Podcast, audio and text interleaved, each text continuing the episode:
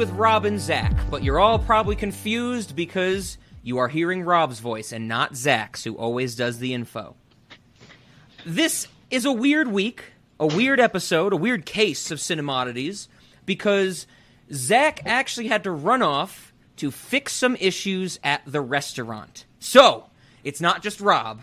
I have someone else with me, a very special guest. We're going to talk about something breaking some form from Cinemodities, a little more musically inclined discussion.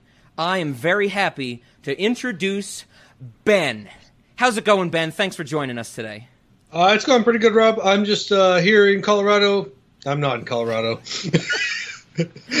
I'm I'm, uh, I'm here in Ohio at this restaurant convention, and uh, I just wanted to let you know it's going great over here. Uh, we got people selling all kinds of shit. They got they got uh, doohickeys and and wim and flim jobs for your restaurant. So it's What's a flim job? you know to be honest, I'm not quite sure. Let's talk you- about it in two hours, and I'm going to go listen to it. if you have to ask, you can't afford it. Uh, that's true. They do look really expensive. No, I am. Uh, I'm Ben Stanley. I'm. Uh, I've known Rob for how long now? Six years, yeah, what we met in 2013, something like late that. Yeah. 2013. Yep. Um, that's a that's a good way to put it. You know, just like uh, we talked a lot about on Cinemodities, how Zach and I were high school friends way back in the day. Uh, it's been said many times before that after Rob moved away to escape Zach, he uh, fell into groups of other people, and when he found his way to Ohio, he met Ben. And and Ben and I were in a math graduate program together that Rob quit and moved to Colorado, but Ben actually finished. So I- uh, I did. We have a doctor on the podcast. That's right. I am so I got this rash. Could you look at this real quick? I actually I do this every day at work. Uh, every every day at work, someone's like, "My eyes twitching or my ankle hurts. Can you take a look at this?" And I'm like, "I'm not that kind of doctor." and you're like, how how can I model this as a dynamical system? I yes, um, and they're always pretty disappointed with my uh, the solutions that I bring to them. But you know. Good, as most people are, I think, with all doctors these days, right? Absolutely. Look So- at COVID nineteen. Yes. So yes, we are very happy to have Ben on here, taking uh, the spot for Zach because, like I said, we're doing something a little more musical. Once we get into the music discussion, uh, we will make fun of Zach and his early 2000s uh, pop music love that we've discussed a lot on this podcast. Um, but I do want to say that he is off at the restaurant. And I'm saying this not just for our audience, but for you, Ben, as well. We have a kids portion of the restaurant, so it is called the Cinemodities Restaurant. And very much like Chuck E. Cheese's, the kids portion is called Sin E. Modities. And we don't have a ball pit; we have a bone pit. Oh, Like kids, kids can take a slide into a big pit of bones. Are this these is- bones from animals that are cooked in the restaurant? These are human bones. Oh, And okay. that's that's exactly what he's off working on is because we've found and it's actually coming out I think in the summer of 2021 Law and Order Cinemodities. Most bones for cold cases turned up in our restaurant. So oh. he's off dealing with the NYPD testing bones, making sure that they know, the government knows, we didn't have anything to do with it. You know, we bought them off the internet. We have no responsibility for these bones. We needed a bone pit. We found a guy selling way too many bones. We bought them. It's it's, it's how it goes, right? They they will cut you a deal. I've seen the show. They'll cut you a deal if you if you tell them who you bought the bones from. So Mm, I think I. I think that's exactly what Zach is negotiating with them right now. Uh, the last time I was away from this podcast to work on things for the restaurant, I think we got sued to shit. Uh, we beat it. Don't worry. You know, the restaurant's still in business. Uh, it's Okay. actually uh, Ben doesn't know this, but our audience knows it's still in construction. We are working on a mobile restaurant. We want it to be able to travel and eat other restaurants to gain their power. So we're still working on that. We have to get all the legal legalities out of the way. We're still working on that. But enough about the restaurant. We'll talk about the end again if Ben has any more questions, because Okay. that's usually when it comes up.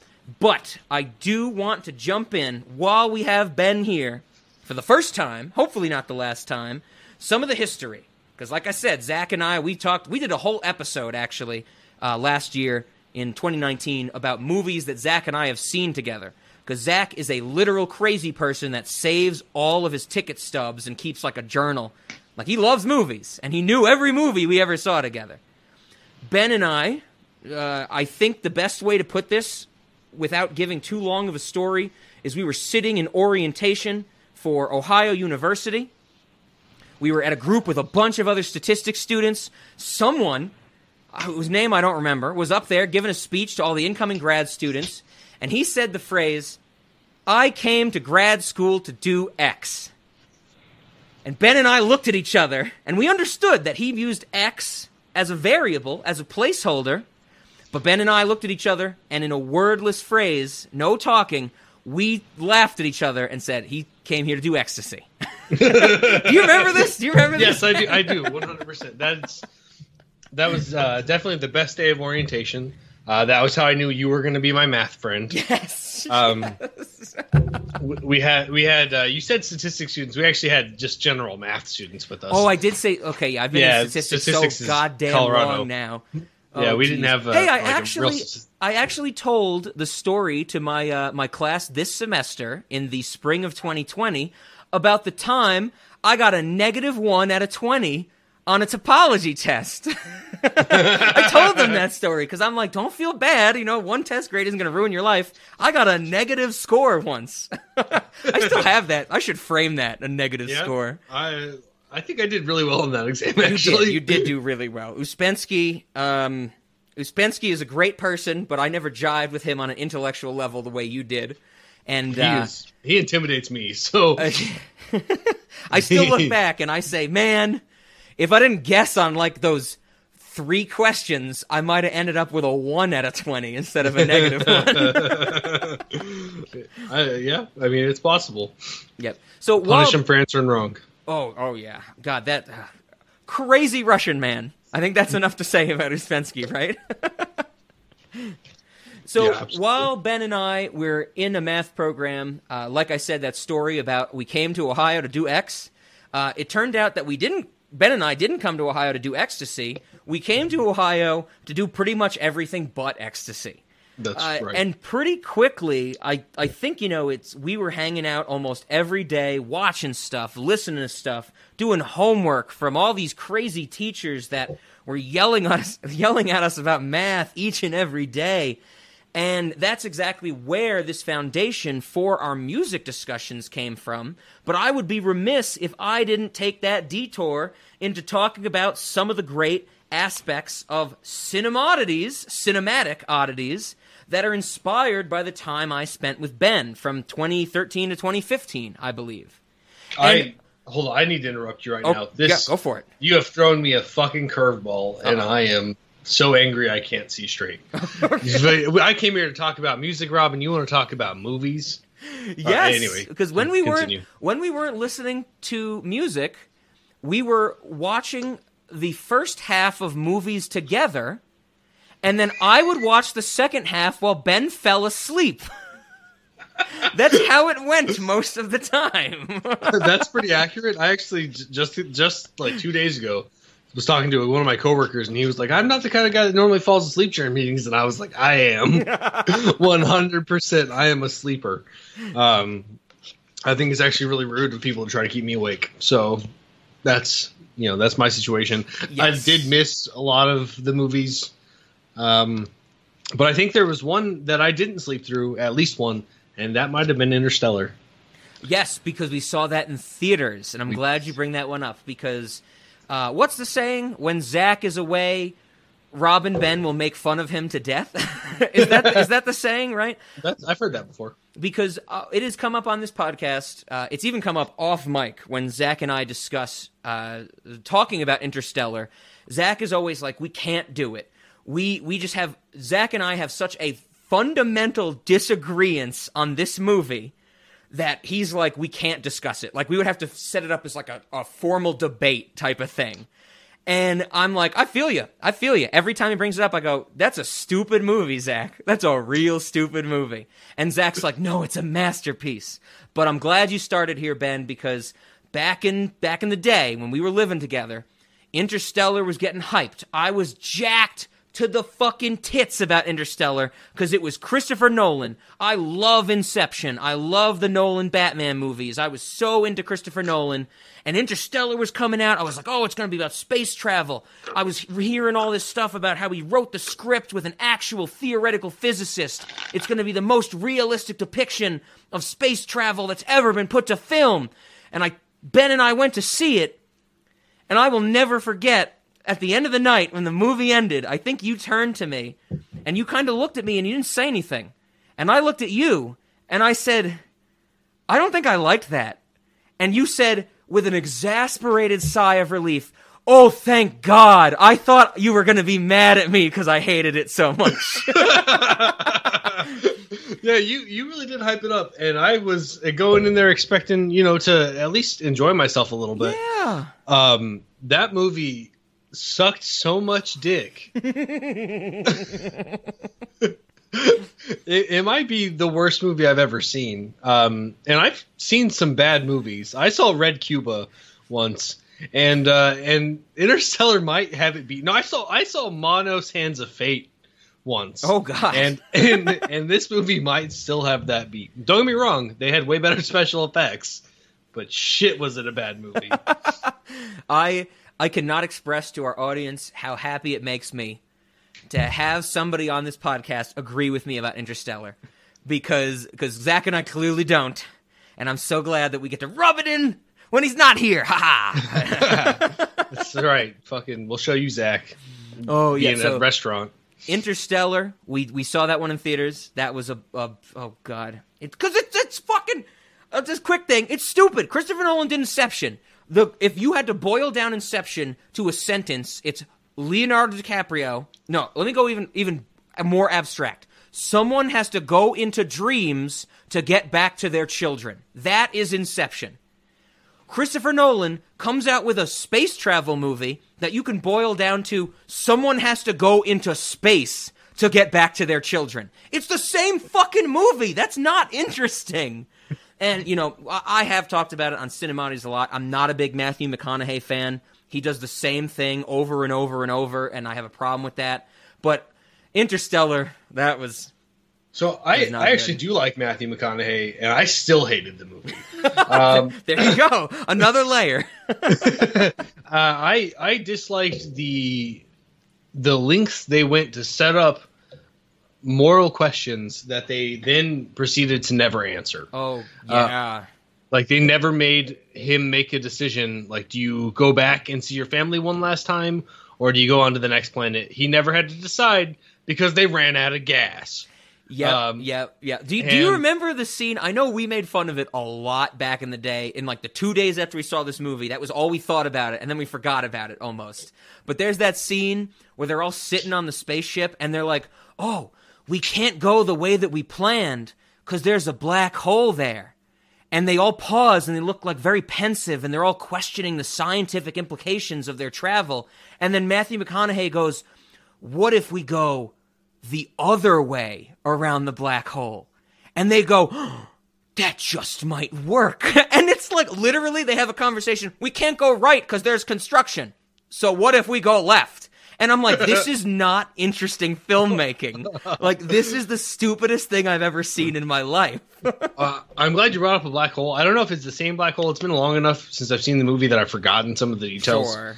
But that one of the so they send out beacons. If for those of you who don't know what this movie's about, they send out beacons to these other worlds, and these beacons are sending signals back to Earth, and the the signals are like it, it, basically they assume if the beacon survives and the signal makes it back to Earth yeah. for long enough. Somehow this leads them to the planet that's all giant tsunami waves all the time. Because yeah, that that's inhabitable. Fuck you. Well, so no, I, I, and I know why that happened, and I and I'm gonna I'm gonna talk about that. and and I'm going to talk about why it upsets me so much that I know why that happened. Okay. Uh, all right. So so they send out these signals or they send out these beacons, and then they come to this planet and one of they, they go to the different planets to look at them and one of the planets they go to is by a black hole and they're just they're sitting there in the ship and they're talking about it and they're like time dilation stuff and they never once stop to question how long they've been receiving the signal from the beacon yep they they think like oh we've been receiving the signal from the beacon for like seven months or something on earth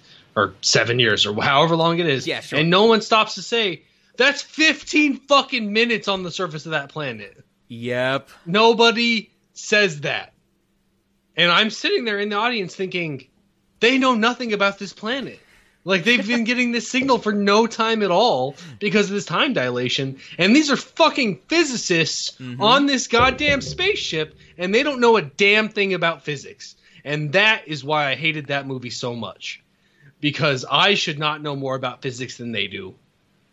Yeah, you would think that this Full- movie that was stop. hyped up, this movie was so hyped up with the Christopher Nolan, who is a great writer. I I give him that. I love Christopher Nolan's writing. You know, Memento, The Prestige, even Insomnia, I'm a fan of. But uh, when this one came out, where he was writing it with a true theoretical physicist, and then we saw that movie, I think we saw it on like opening weekend, and we were just like, oh my god, because well ben ben had more of the physics aspect i was more of the terrible movie trope aspect i'm never going to get over the movie starts with matthew mcconaughey's house has that room with the bookshelves and the books are falling out of it and they're like why the fuck are these books falling out of it cut to two and a half hours later and it's revealed that it was matthew mcconaughey the whole time in a time vortex and it's like, that is every single fucking time travel movie in existence. Who was doing this? It was us all along. Yeah, yeah. Yeah, I mean Yeah, that is oh definitely a, a trope. I, I'll agree with you on that. I- I, don't think I hated that as much as you did, but I hated that they were stupid. I really did. Like they're trained physicists. Yep. They're they're so good at physics that they were picked to go on a spaceship as the physicist on the spaceship. Oh my god. That's a yes, Interstellar is no good. It's a bad fucking movie. Whenever this movie uh this movie, whenever this episode of the podcast comes out, I am sure that Zach will scream at me for 15 minutes about this. But uh, I know that you know when it when Zach and I want to debate it, I'll have Ben in my corner. yeah, I'll be right there with you. I'll be I'll be yelling physics words at him. He'll he'll be uh, intimidated. Perfect. So yeah, we spent we spent a lot of time appropriately. We spent a lot of time on Interstellar. We saw other movies in theaters, and I wanted did. to make mention. I don't know if you remember this because I barely remembered it. I think the first movie we ever saw together in theaters was At At, World's World's, End. End. Yes, the Simon Yes. Pegg and Nick Frost movie, where Yeah. literally we left the theater going, we had no idea that was going to be about aliens. like yeah. that the marketing of that movie was so fake it was like oh people are going to like this pub crawl this night because they're older and they want to relive their youth and then like the last 45 minutes of the movie is we need to destroy all technology on earth because aliens have given it to us and we were like holy shit threw us a curveball on that one. Um, I I only barely remember that movie, but I do remember it was the first movie that that I was like, "Hey, Rob, mandate, let's go to the movies." yeah yeah that just got a special place in my heart. I only I- saw it that one time as well. I've never rewatched that since. But I, I remember liking it. I was like, wow, that was crazy good. Like I it was so weird it was good at least. Right, it was, it was definitely weird. I heard, um, I, I've read at least that the names of the pubs are actually related to what happens at them later in the movie. Oh, oh wow, okay. there's like a there's one like twin boar maybe or something and they're like that's where they run into the twins or, or whatever like some shit like that so like there's like a, there's like connection between the events that happen in the bars and the names of the bars Hot damn. Okay, yeah, I did not remember that at all. I, I didn't know about I just read it like some, at some point later like sure. um but yeah I don't I don't think I have too much to say about that that was part of the Simon Pegg like Hot Fuzz world right like yeah, Hot Fuzz I think it's I think it's called and- they call it the Cornetto trilogy. It's Shaun of the Dead, Hot Fuzz, and At World's End because it's it's Simon Pegg and Nick Frost in each of them. And I would still say to this day, Hot Fuzz is my favorite. I love Hot Hot Fuzz. Fuzz. Hot Fuzz is a great movie. The oh, that's another one. Hot in Hot Fuzz, the uh the scene where where what's the Nick Frost is that is that his like partner in that Yeah, movie? yeah, the, Or- the chubby dude. Yeah, yeah. yeah. Where he's asking him like, "Have you fired one gun whilst jumping through the air? Have you or have you fired two guns whilst jumping through the air?" That he asks him the stuff in in the order that it later happens in the movie. Oh, Like, okay. Does those things in the movie later in the exact same order that he's asked about them. So that's that's a little interesting thing they sure, did in yeah, those good, good filmmaking. Something we love on the Cinemodities podcast for sure. Yeah, so, so that's I actually I I didn't know that, and I didn't figure it out on my own. I just read an article about it, but I like the movie yeah. more now. Uh, Hot Fuzz is great. Oh Um, yeah, I don't- yeah. I haven't seen it in a while, but that whole final scene where they're in like the miniature village, that's so like comically ridiculous that it works just He gets like, perfectly. impaled on a building. Oh yeah, that's good shit. So other than that, we also saw uh, maybe ones we can go through quicker. Um, we did see Guardians of the Galaxy in theaters together, Yeah. um, which at the time I actually it, it's a shocker for the audience because I've been on record for like this whole podcast. I can't stand the Marvel movies anymore. But when we left Guardians of the Galaxy, we were both like, "That was fun." Like that Yeah. was that was fun to watch. You know, It was a good movie. yeah, it was a good. Just you know, I think I think we were you know intoxicated to some extent prior to watching it, but we we had good fun with it. Uh, Mm-hmm. We saw one movie in theaters twice. Little Birdman. little food, yeah, little known movie called not little known, well known movie called Birdman. And We did is see it twice. We saw it twice, yes. And I and this is another thing I wanted to bring up on here because it, it really does pain me for how much I enjoyed Birdman. I think I've only seen it three times. When we saw it twice, and I watched it once again when I downloaded it. Uh, You know, just I'm not even, not even going to feel bad about it. Let's make fun of Zach. Zach does not like Birdman. Okay. Zach calls Birdman embarrassing. Oh. And I, we've never really gotten Zach and I have not really ever gotten into the, the, a full discussion with that like we have with Interstellar, but I fucking we I think love the message of Birdman. Like this dude who did shit for money and now he's actually trying to do something to create a legacy. Like he Yeah. wants to be remembered for something important and not just fluff. And I think we both really latched onto that where it was like he's not Birdman. He, he's he's trying to put on this play, and I think that you know whenever I hear about Birdman, people are like, "Well, did he have superpowers or not? Is he flying at the end?"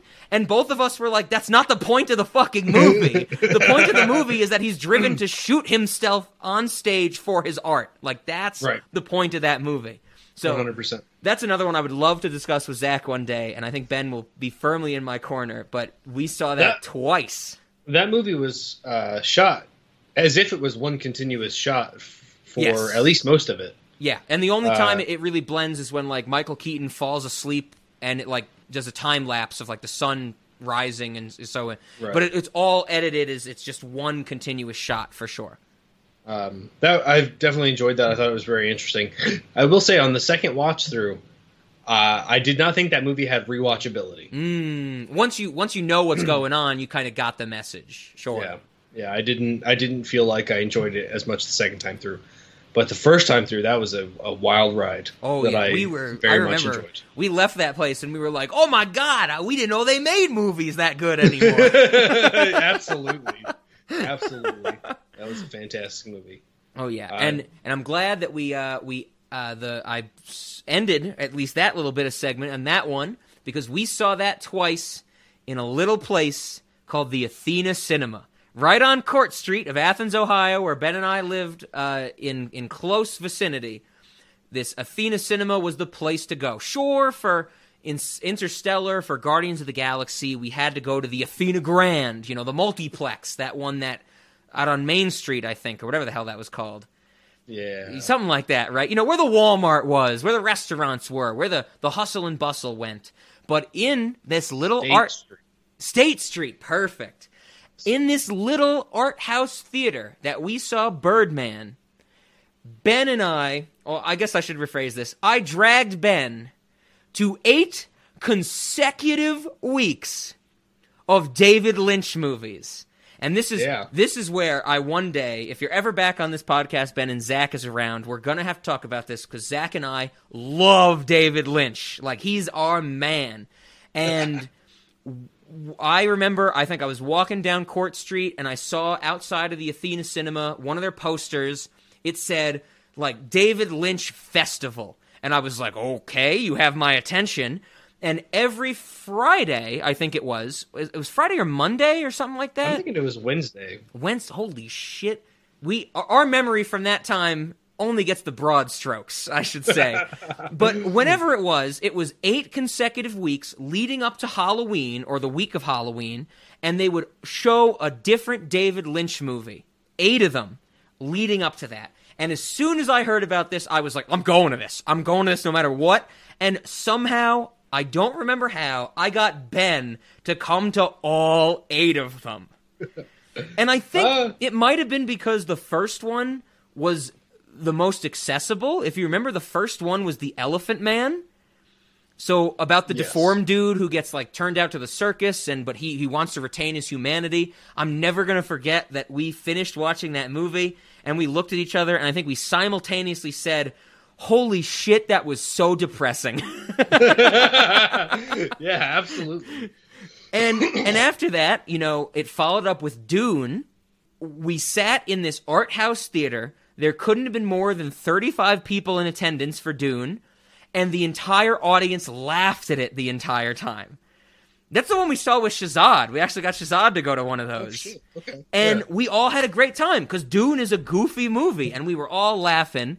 And then, you know, sure, I think we had Sam come to some. I know we saw one of them with Andy, but Ben and I were there for all of them. And after Elephant Man and Dune, that's when shit got weird. Because we were watching stuff like Blue Velvet, Mulholland Drive, Wild at Heart, Twin Peaks, Fire Walk with Me, and of course, ending off the greatest thing, Eraserhead. Oh my god. I remember like Ben Ben's face was in complete disarray when the deformed baby is laughing at our main character in Eraserhead. Like Ben was just like, "What the fuck have I gotten myself into?" I don't think I've ever been that uncomfortable in a theater before Yes. or since. Oh, it was it was fantastic. But I do have to bring up that uh, I think one day I would love to have you back to talk more about your perspective on David Lynch movies. That's a whole conversation. I could talk to you for a full three hours about what we saw, and even if what you remember, what you don't remember, how how it made you feel. But I do have to bring up, if you remember that last showing, the last movie of the eight was Eraserhead. We were sitting in the audience. Someone comes out onto the stage in front of the projector. Before they say anything, I turn to Ben. Oh my God, what is this asshole doing? Show the fucking movie. Like, get this asshole from the theater out of here. I want to see the movie. And then the guy goes, Thank you all for coming to the Athena Cinema. This is the last in our eight weeks of David Lynch. We want to know has anybody in the audience been to all eight of the weeks of David Lynch? Boom! Our two hands shoot up instantly. The only two people in the audience. And we, what did we win? Like some special membership to the theater? Yeah, what they call it, like a Scorsese membership or something? Yeah, I think we got a Yeah. free popcorn one of the times Yeah. we went back again. I think no, I think we were supposed to get a free popcorn every time we went back. Oh, I that's the, For a that's- year. That's the bummer that we didn't really go back much after that. No, no, I think uh, I think Birdman was after that. Um, Okay. but no, we didn't go mu- back much after that. That theater showed independent. Yeah, it, it was an art. It was an art house theater. It didn't. Yeah. You know, it wouldn't show the Marvel movies. It would show No. like the things that were smaller, um, like like a Birdman. Even though that did gain popularity, um, you know, I'm, I'm I don't think I saw anything like. I don't know. That would have been a place that showed, you know, like um, Parasite before it got famous. You know, that would have been a place that played that movie when it came out before it got the Oscar buzz and stuff like that. Right. Yeah, right. art house is a good a good way to put it. Yeah, they showed some Korean movie made out of clay. I don't I don't know. They showed a bunch of weird shit Yeah, in there definitely. the year the years after you left. I remember I saw all kinds of stuff there. Um oh fuck. I went there with uh they they did like the Sunset Film Festival or something. Mm. They had like some special stuff going on for that. And I saw a movie Oh, what was it called? Something under the tree or something like that. It was like a Swedish movie Okay. about two neighbors fighting over like hedge trimming, and Oh, it ends. that sounds great. it it was actually really good, and Nice. it ends with murder. Like it, it is fantastic. Let these Right people on. get so bent out of shape about like whose tree goes over into what yard. Somebody go, comes over and tries to cut down the tree, and like it falls uh, down and lands on one of the one of the like the guy's son, who is Oh, a, an adult. Like he's staying he's staying in the yard to like protect the tree. Or some something like that, and, and the guy cuts down the tree and it kills him, and so like it, it just it gets it's insane. Right on. I'll have to look into that. I will. Uh, we'll we'll do a um uh, for Ben because he doesn't know. We do a lot of corrections after the fact. If anybody ever says something incredibly stupid on the podcast, we will correct it before it gets released. So I will definitely have to look into that movie. Right on. Yeah, great. The Athena Cinema was a great place. I'm so glad we got to see that stuff there. And I think Uh, that was a big deal for us, you know, not just to see those mainstream movies, to see some of those smaller things, for sure. So I uh, I actually just pulled it up. I Okay. have two monitors going on here. Uh-oh. This is Under the Tree. It is uh, an Icelandic movie, so not Swedish, Icelandic. Gotcha. Gotcha. Uh, it was in two released in July of 2018. Um, okay, recent. so it's right fairly on. new, yeah. Um, but it was it was pretty fucking good. nice. I'll have to check it out. Yeah, I've never heard of it. Um, When Ben and I were not at the theaters watching movies, we would be hanging out watching some stuff. And there were a yes. few, a few that I, I mentioned to Ben earlier before we recorded. A few I wanted to bring up, uh, but I think where I want to start is Ben and I actually watched. I think it took us what two, three weeks, all of the Final Destination movies. And if I remember correctly, we loved all of them. Those were Yes, they fun were good. movies. yeah, I think I think maybe everyone except like the fourth one, which just they went way overboard with like it was uh misdirection to the highest degree. Oh, okay, They would like okay. they like really tried to set you up to believe one person was going to die and then someone else died every single time somebody died. I'm just, I think that I'm just remembering this as you're describing it. Do you remember we had the we were thinking of like little sketches of the dumb version of Final Destination where like you would you would like open a closet door and a broom would fall. But then you would come out of the vision and you'd be like, "Oh, I better not open that closet door because a broom would fall." Like no death would result. It would be like menial things falling on the ground that we would have visions of. This, Yes. this is just coming back to me. yeah, I I only vaguely recall that, but the broom the broom in the closet definitely yeah, that happened.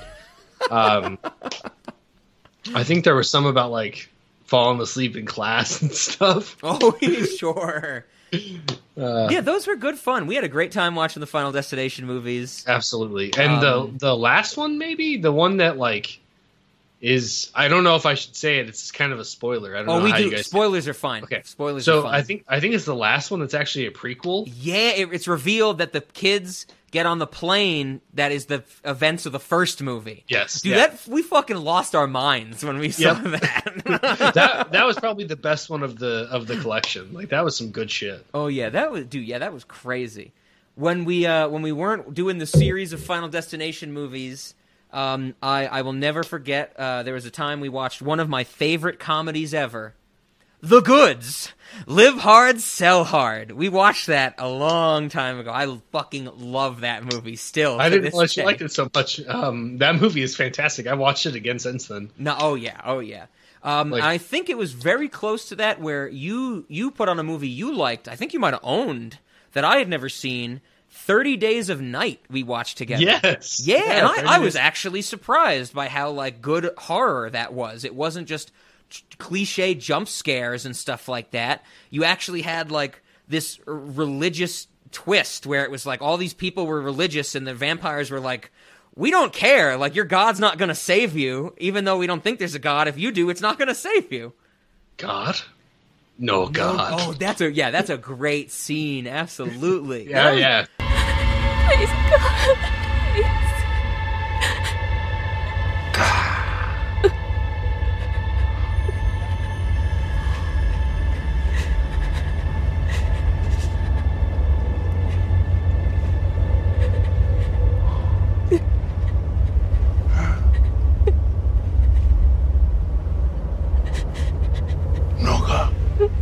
Yeah, I love that stuff. Um, Thirty Days a Night is a fantastic movie. I watched that for the first time back in high school in- Nice. in, theaters. It's a it's a good flick. Oh yeah, that was a good one. And the other one I have on my list, at least last for movies on my list, was um, f- for some reason, uh, I think drugs might have been involved. We watched The Croods, the animated caveman movie. That had to have been drugs. I, I I know this has come up on Cinemati's before, and I told the story that it's not good until the kid throws the bone for the dinosaur dog to fetch it, and he falls out of their treehouse. And we're and I'm like, oh my god, they just killed this kid's pet. This is amazing.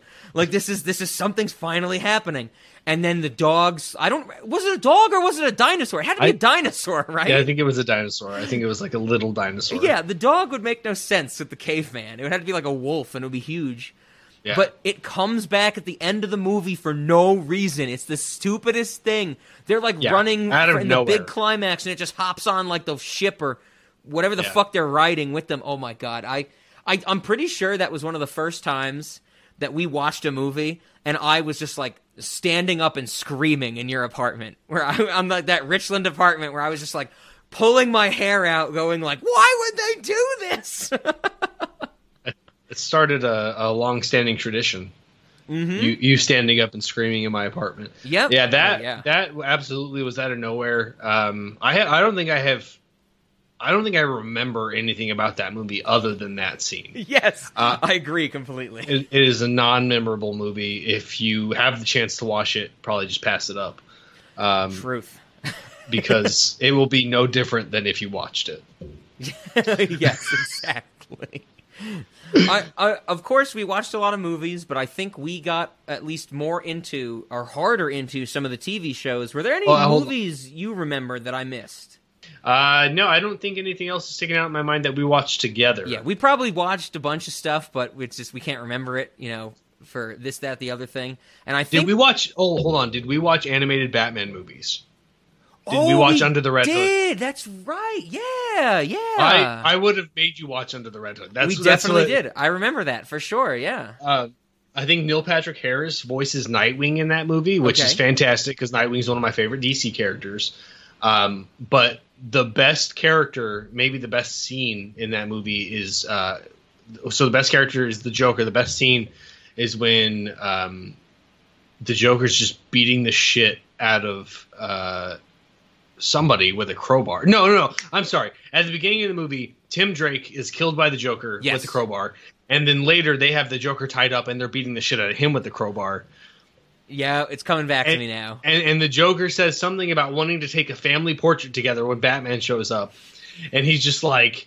First, we'll get one with me and uh, Robin, and then one with you and Robin, and then one with the crowbar, and then like So, who's got a camera? Ooh, ooh, get one of me and the kid first. Then you and me, then the three of us, and then one with the crowbar. Then. Ah! it's it's such a fantastic scene. Um, You're right. Yeah, I totally forgot about that. We did. We did some animated Batman because I remember you were you were very much into the animated Batman movies, and I was like, oh, I loved Batman the animated series, and we kind of gelled together on that DC stuff for sure. uh, Under the Red Hood, I would have absolutely made you watch. I don't remember. I'm not sure if there's any others I would have made you watch with me. I did watch a lot of DC movies back then, but Sure. I accept that not all of them are worth watching. There So, are, so there I- are a lot. Yeah. yeah. Um, I think you know. I think we can move on to series if you wanted to talk about well, the the series we TV, watched together. yes, because because we we did we went hard on some TV shows. Uh, it's, and it's kind of when I think back about this, it kind of blows my mind that we together, you, I would think you were the one who instigated. it. You really wanted to watch this when I was kind of like, eh, which is now what I consider the greatest TV show of all time, Adventure Time.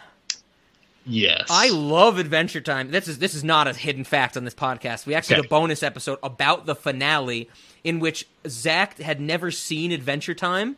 So I gave him a slew of episodes to watch prior to the finale, and I also typed up like a 12 page document describing the history of Adventure Time that he needed to know going into the finale. And the episode, if I remember correctly, of Cinemodity starts with him going, Why did you give me homework? But yeah, I, I remember once we were hanging out and you were like, "Oh, Adventure Time! I heard about it." I'm like, "Yeah, I heard about it too." But when I heard about it in my undergrad, I I didn't like it because everybody who ever talked about it was like, "This is quintessential. Like you smoke a joint, you watch Adventure Time, you get high, Right. and it's oh, it's so random, it's crazy, it makes no sense." And I'm like. That's stupid. Like, I'm, even if I'm getting high, I don't want to do that. You know, I'm not a fucking like. I'm just gonna turn my brain off. I want to do something interesting. Mm-hmm. And then for whatever reason, Ben was like, "Let's get high and watch Adventure Time," and I was like, "Fuck it, okay." And it turns out that you know the first two seasons, I think Ben can agree.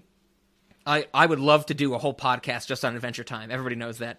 But the first two seasons are very much that LOL so random. Like there's Yes. some connectivity, but it's it's very much like they're using crazy jargon. Jake the dog is saying all that weird stuff. I think I think your favorite scene from that like first two seasons was ah yes, Frank the human boy. How did you almost know my name? I have an approximate knowledge of many things. Absolutely. And it's it's just like it's nonsense. Whoa! Somebody come pick up your freaky cat. Greetings, Frank the human boy. How did you almost know my name? I have approximate knowledge of many things. For instance, I know that I am possibly going to slay you. And then I I remember Ben and I just kept watching it because there were I think there were four seasons when we started, and we hit the turning point, the season three episode Holly Jolly Secrets, where they just drop on us that the Ice King is a scientist from old Earth times that we know, like the 2000s, who found a crown that turned him crazy in his search for knowledge and turned him into the Ice King. And they slowly reveal that, like, Ooo is Earth, but destroyed by nuclear war and all of these people and creatures trying to reestablish it. And I still say to this day, that's why this show is amazing. Like everything makes sense. It's not LOL so random because once you know what the show is and how you grow with Finn, every season he has a birthday. You Yeah. see him age. He gets older as you get older. Everything makes sense. It's it's the greatest show ever, and I'm so glad we watched it because I've I've been actually thinking about rewatching it recently, like going through all of it again because it's it's so easy to watch and it's so Yes. fucking fantastic. it's really good. Um, yeah, so the the Frank the Human Boy joke is one of my favorite jokes in the show for sure. Um, there's some of the stuff in the later seasons, like Jake's tail being The, Like when he's the asleep? clown in the circus, Yeah. sad face. Yeah, the early Yep. season six episode, I think, where the, the the episode starts with BMO and NEPTR, and they're like, "Shh, be quiet, watch this." And Jake's tail, while he's sleeping, just extends, and we just follow it, and it dresses up as a clown. It's at a circus. I think it it feels bad for like an an ant or something that's being captured by the circus, and it wants to free it and it does free it and it's doing like also the circus act of Jake's tail is this avant-garde like sad clown shit that the proprietor doesn't like because it's not making him any money. And then the episode ends where the sun rises his tail like just gets shot back into Jake's body and Jake wakes up and it cuts to BMO and Nep- NEPTR and NEPTR goes but where did it go? What did it do? And BMO says there's some things we're never meant to know. And that's the end of the episode and to, be, and to be fair, this blew our minds because the previous season finale was the whole thing with Finn wishing the Lich never existed and changing the world. So it Right. literally goes from the heaviest shit happening to just this minute detail of Jake's tail having its own mind. Fucking amazing. the the one where he wishes the lich didn't exist. Does that change the animation style? Is that that episode? yeah, that's when he looks different. He looks more human, and, and Jake is an actual dog, not a Right. talking dog. Yep. Right.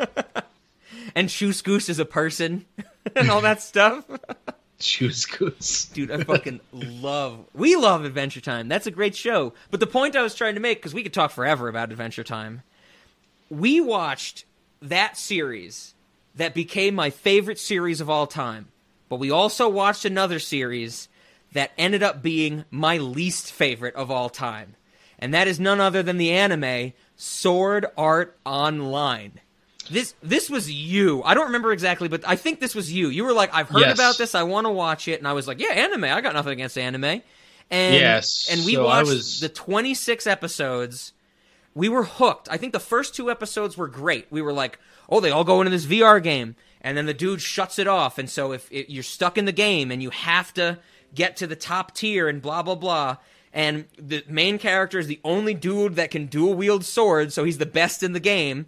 And we're like, okay, this is interesting.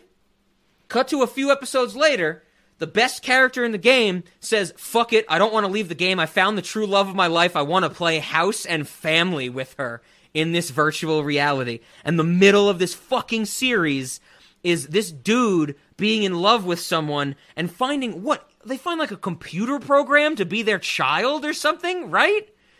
Um, I to be honest, I've tried to block it out. Yes, this is repressed memories for sure. I, I don't know if I remember. I remember there's one episode where like some guy kills his wife in the game. I think because she was better than him or something. Dude, I'm, I, are you thinking of the episode where the the arc of the episode is they're like trying to figure out that because the dude kills his wife and they're like, "Oh, this is not good. We shouldn't be fighting each other. We should be fighting to get out of this game." Right. And and they conf- they confront the dude at the end, and he's like, "I didn't do it. What are you talking about?" And one of them goes, "No." I like and like monk style or like detective style reveals how he did it, and the guy just goes, "Oh, you got me." like he just gives up completely. And I think that was another time I stood up and I was screaming at your TV because I was like, "This is the this is the shittiest like storytelling I've ever seen in my life."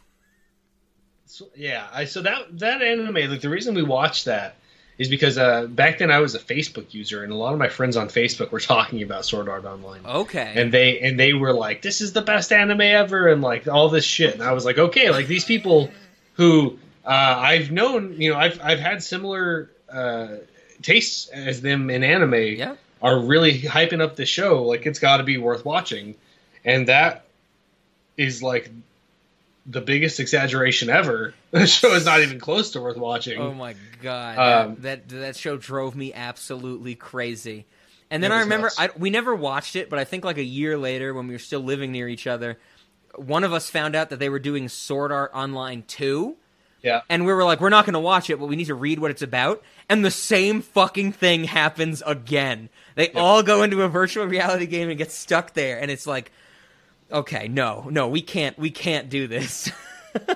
Uh, I'm having flashbacks now of like him having to save somebody out of a cage at some point, like in the Yeah. later. episodes. I think that's the end because the dude who creates the game is like, I don't like that you found true love in my game, so I'm gonna like fall in love with your wife and keep her in a cage. And he has to get up to the cage and fight the dude. Like that's the end of the series. And I remember like there was a point where we got like 20 episodes deep out of 26, and I was just like, okay, Ben, the most interesting thing about this is looking at like Japanese characters. Like I was enthralled by the way they wrote, and that was more interesting than the show.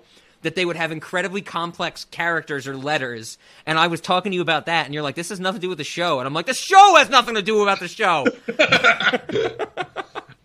I think the last series we have to discuss that we watched an insane amount of, which I'm actually uh, embarrassed that I did not remember. Ben had to remind me of prior to this recording, because as he said, dude, we watched like 10 seasons of it. Is Trailer Park Boys. And we did. We watched the shit out of that show. yeah, yeah, we did. and we loved it. As I've always said, the Canadian soap opera, Trailer Park Boys. I, I, I think, you know, we haven't made this joke to each other in a while, but I know we did for a long time. Even after I moved away from Ohio, you have such a good night that you fall asleep face down on the pavement. Do you remember that? yeah, I say that to people a lot. Actually, like I tell them I'm gonna get so drunk that I that I can fall asleep face down on the street. yeah. yeah. Oh God.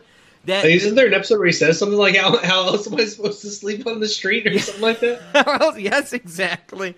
There's a great. I know we. La- I think we. I think we had to. If I remember correctly, we had to pause the episode because we were laughing so hard. Where there's a, a confessional because it's you know it's like um. I think it was. It was like the Office style, like mockumentary, where we would have shit happen and then would cut to a character like talking to the camera. And Yeah. there was one scene where like Ricky and Bubbles and and uh, Julian are trying to do some crazy scheme, and Bubbles is trying to get Ricky to do something, and it cuts to the confessional, and Bubbles is like, "Ricky don't know how to read. You got to write everything out like frozen chicken nugget instructions. That's the only thing he knows how to read. He knows how to make frozen chicken nuggets. You want to get him to do anything, you got to write it out like it's the back of a freezer bag." And I think we lost our minds when we saw that. that this dude can't read, but he can follow instructions from sheer like experience with them. That's uh. Do you remember the episode where what, what's the the like white kid that thinks he's a gangster? J Um, Rock. J-Roc. You like they're walking through the park and they're like, brah, brah, brah. Like, rap, Mafk. I say Mafk to people all the time, and they don't understand it. M A F K. He was Mafk. he's like, you're such a Mafk, and they go, what What is that? I'm like, it's motherfucker, motherfucker, motherfucker, Mafk. Like it's it's the fastest way you could possibly ever say motherfucker. And they, oh, dude, it's coming back to me, J-Roc. It's the first episode of Trailer Park Boys. You saying, you know what I'm saying, too many times. Like 80, 90 80, times. That's too many times. Too many times. You know what I'm saying? Everybody walking the face of the earth trying to judge the J-Roc. You know what I'm saying? See what I'm saying? But I ain't shook because motherfuckers try to take me out and stuff, but they can't, right? You know what I'm saying? saying know what I'm saying too many times. 80 or 90 times? That's too many times. Once or twice is cool, but 80 or 90 times, man? What are you from the department of know what I'm sayings? You taking No, the know I what I'm ain't senses? You counting No, my I- know I'm sayings? We're hanging out, right? It's all Eight or nine good. times? That's But you too see many what know I'm what I'm saying? saying. Riding on my saying? jock. You know what I'm saying? I'm just trying to have a good time. You know what I'm saying? You're counting my know what I'm That's too many sayings. times. That's How am I supposed to be myself when you're counting my eight or know I'm sayings all the time? You know what I'm saying? J-Roc, Saying what? You Know what I'm I'm saying? I made that joke like last week somebody. They said, so you say it too many times. You say it's like 80, 90 times. It's too many times. oh god, that is yeah, that is a fantastic show. Um, One one scene that you always used to talk about. Uh, there's like, like a scene where there's like a cat that walks across the I was going to bring that up. and they blurred the cat's face out. That is the greatest. That is the one of the greatest pieces of filmmaking in human history. That a mockumentary style show in an establishing shot of a trailer park where most of the trailers look the same shows a cat crossing a gravel street and they blur the cat's face out because the cat wouldn't sign a release. That's why you blur people's faces out on these shows. I that that's why that show is fantastic. That's in the first season. That might be like the third episode or something. Yeah, it's really early on. But I, I have seen a lot of that show. I don't even know it's still going on. I know that I didn't like it as much when Netflix bought it after a f- certain amount. Like I think it got to 11 or 12 seasons and Netflix bought it and they went in a different direction. And I still loved some of it, but I'm, I'm I might be a few seasons behind. But oh my god, Moff too many times. The fact that Julian, there's like one scene in 10 seasons that he doesn't have a glass of alcohol in his hands. Like Yeah. they'll they'll be fucking they'll have like ski masks on raiding like a weed field late at night and he'll have a fucking rocks glass in his hand sipping it, you know? Fucking alcoholic. that show is is- goddamn amazing. Is that the show where they talk about like getting drunk enough to ruin a child's soccer game? Yes, that's where. I'm so glad you bring this up because that's where it came from. It's become one of my longest running jokes. Is that when I go out with people, when we like we're like go, I'll meet up at their place. We'll be going out for whatever, like to the bars or to a club or to a concert. I'll always say like my goal for the night is to get drunk enough to ruin a public event, and that's and that's Trailer Park Boys. Ricky's like. I don't know about you guys, but I'm getting drunk enough to ruin my kid's soccer game tomorrow. And he says it like he's proud. That whole sure. shit. There's that like I think it's like later of what we watched, like season seven, where he, he Ricky's all fucked up because he has like 20 nicotine patches on his body and he's still smoking cigarettes. and and Bubbles is like, Ricky, how many times have I told you you can't? Fucking smoke cigarettes while I got the nicotine patches on. He's like, no, it's okay, Bubbles. I started smoking the cigarette first and then put the nicotine patches on. Dude, we we laughed for hours about the way she goes. Remember Ricky's dad? It's the fucking way she goes. No, it's not. You you blew all our money on video poker. That's not the way she goes.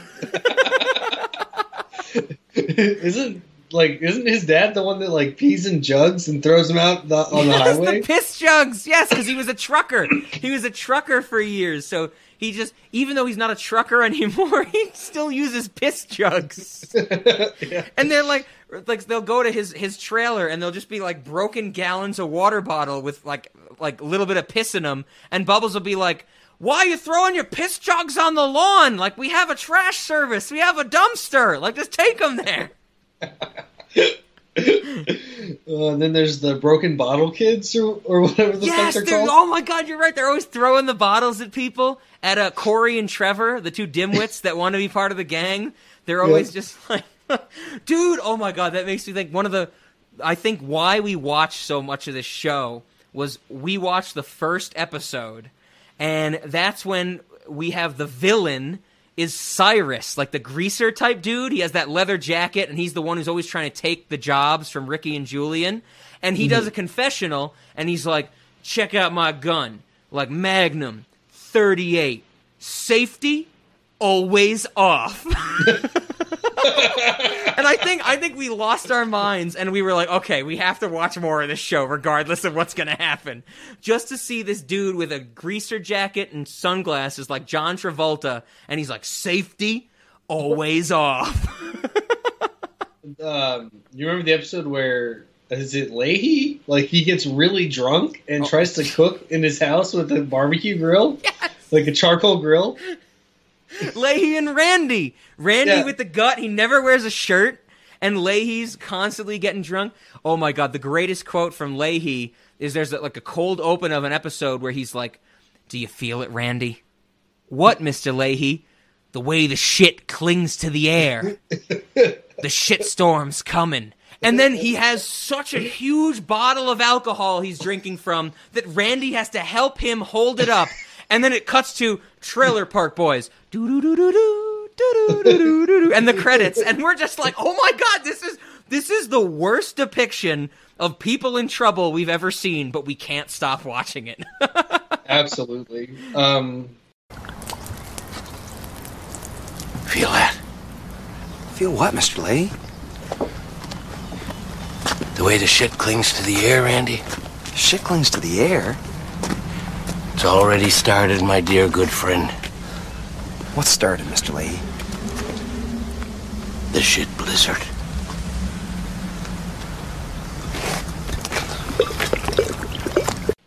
I don't think we watched any of it together. If so, not very much. But did you ever watch It's Always Sunny in Philadelphia? Oh, yeah, we didn't watch a lot of that together.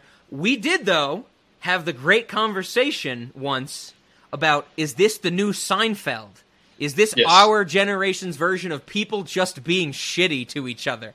And I'm pretty sure before we had the discussion, you posed this question to me, and we both looked at each other and simultaneously said, yes.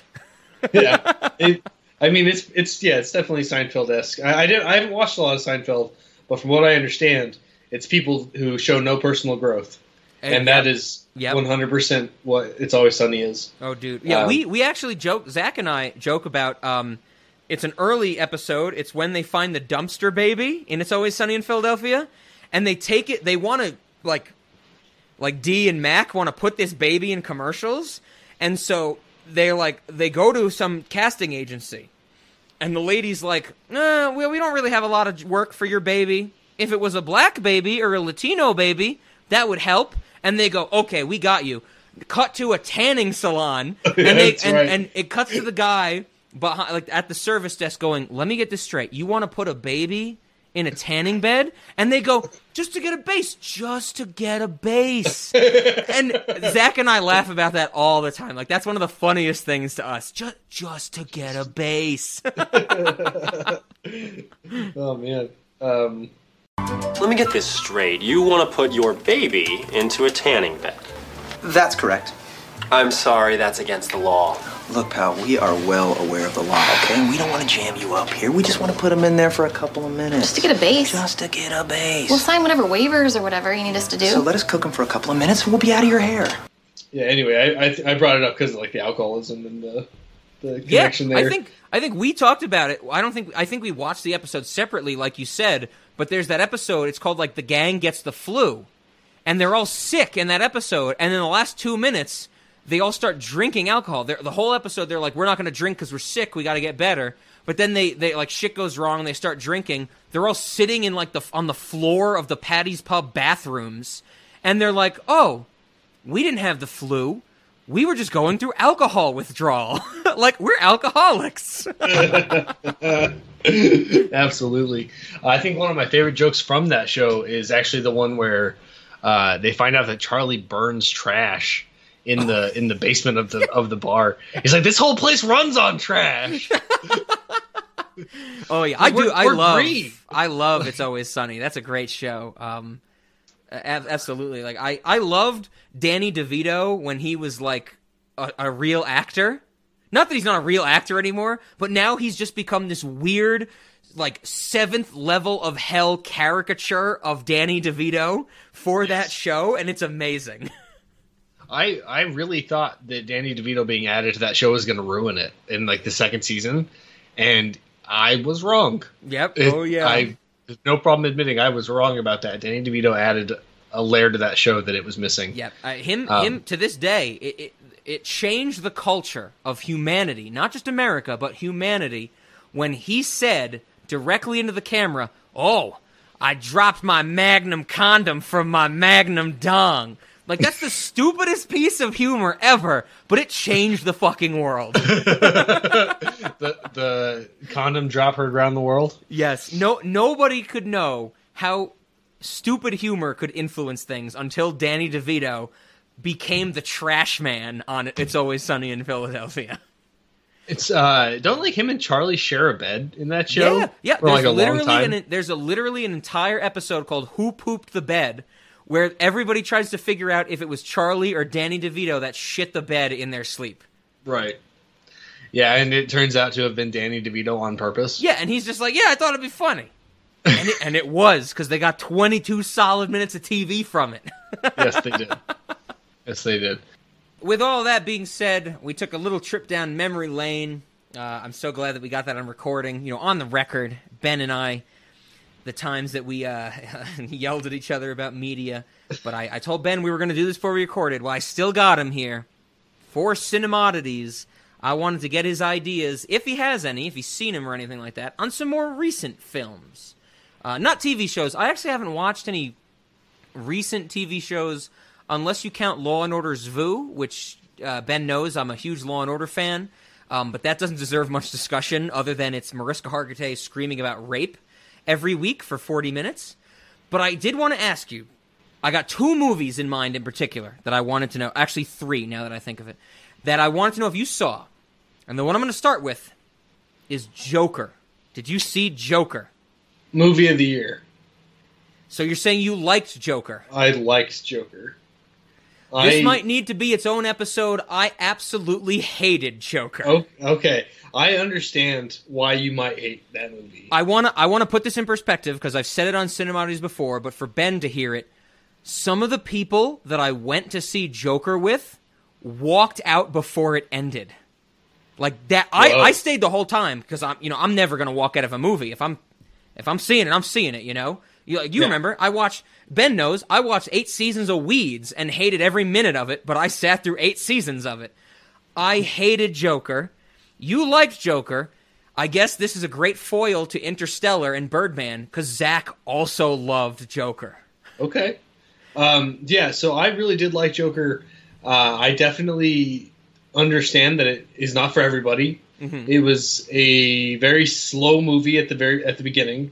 Um, the parallels between him going crazy and like the world around him, I thought were like that was an enjoyable experience. Sure. So like to check those out. Um, obviously, they changed. Like they didn't go with DC canon, so like Yes. Joker was not involved in the in the death of Batman's parents in in Yeah, the DC comic yeah. book canon. Uh, that didn't bother me at all. I know that some people uh, were concerned about that. Um, but the shit at the end of that movie, where he finally loses his shit and kills that guy on live TV, Yeah, Robert De Niro. Yeah. Yeah, That, that- I, I will give you that. That was the best scene in the movie, you know, for sure. that subway scene, I Joker is clearly in the wrong in that subway scene. yes. and I in my in my heart I was like you fucking kill those people like that's I think that's why I love that movie so much because it it, it made me interact with my shadow my, like my Ah. Jungian like it was so like obviously Joker is in the wrong but I was like murder those motherfucking people and and I had you know I like I had sympathy for him as a character, and I think that's why I liked it so much because the Joker historically is just a, a fucking madman. Like he's just a crazy person Yeah. with no redeemable qualities, and they made him a sympathetic character, and that's Fair. that's why I like that movie. I, I dig that, and I, I'm really glad that you had this opinion because you know, like we said, for Birdman, for Interstellar, you're going to be in my corner. Right. But if we ever do I- the debate episode, you're going to switch to Zach's corner for the discussion of I will. Joker. I, will- I think that movie was a very, very good, very Right high on, quality. right on. I, I do have to ask you because it, it turned out that after this movie, um, you know, when I had the I went with about a group of six people. Some walked out. Two of them walked out. Uh, and in their words exactly, they said, "I'd rather smoke weed in the parking lot than watch the rest of this movie," and that's what Fair they enough. did. Um, I sat through it, and afterwards, like immediately afterwards, I was like, I need to think about this. Like, I there was stuff I didn't like, there was stuff I liked. I need to think about it, and I settled on this movie. Fucking sucked. Like, I really did not like Joker. But I, I'm glad you bring it up that way because it, it is something that I think deserves attention, and that's what I want to bring notion to. Is that I would love to discuss it again. I'm not saying I hate it. I never want to watch it again. It does deserve some more attention, so I will. I will put that on the record for sure. Cool. Yeah. The next movie I wanted to ask you about was something I mentioned earlier. Have you seen Parasite, the Korean film that won all the awards? I have not. I okay. not seen. Uh, I watched it. I went into it with complete like, oh, this won awards, like so many awards. It's going to be right down the middle. It's going to be pleasing to everybody. And after I watched it, I'm actually blown away by how much I loved it. Like, like it's almost two different movies. Like the, Okay. the the first half is like there's a poor family and a rich family. The poor family cons their way into being like the workers for the rich family. Like they like they get the old maid out and one of them becomes the new maid. They get the old tutor out, becomes the new tutor. They become they get the old tutor uh they get the old driver out, become the new driver. And the first hour of the movie, I'm like, okay, this is interesting because you don't know where the movie's coming from. Are the poor people the parasites, like they're using their ability to, to leech off of the rich people? Or are the rich people the parasites because they couldn't run their lives without their butlers and their maids? And I'm Right. like, this is interesting. I'm like, I'm getting behind it. Halfway through the movie, shit hits the fan. There's fucking people living in the walls of this mansion. It gets gory as hell. Like people's heads are getting busted open with rocks. And I'm like, oh my god. And I fucking loved it. Like I really loved Parasite. So Okay. I would definitely recommend it to you, Ben, to check it out.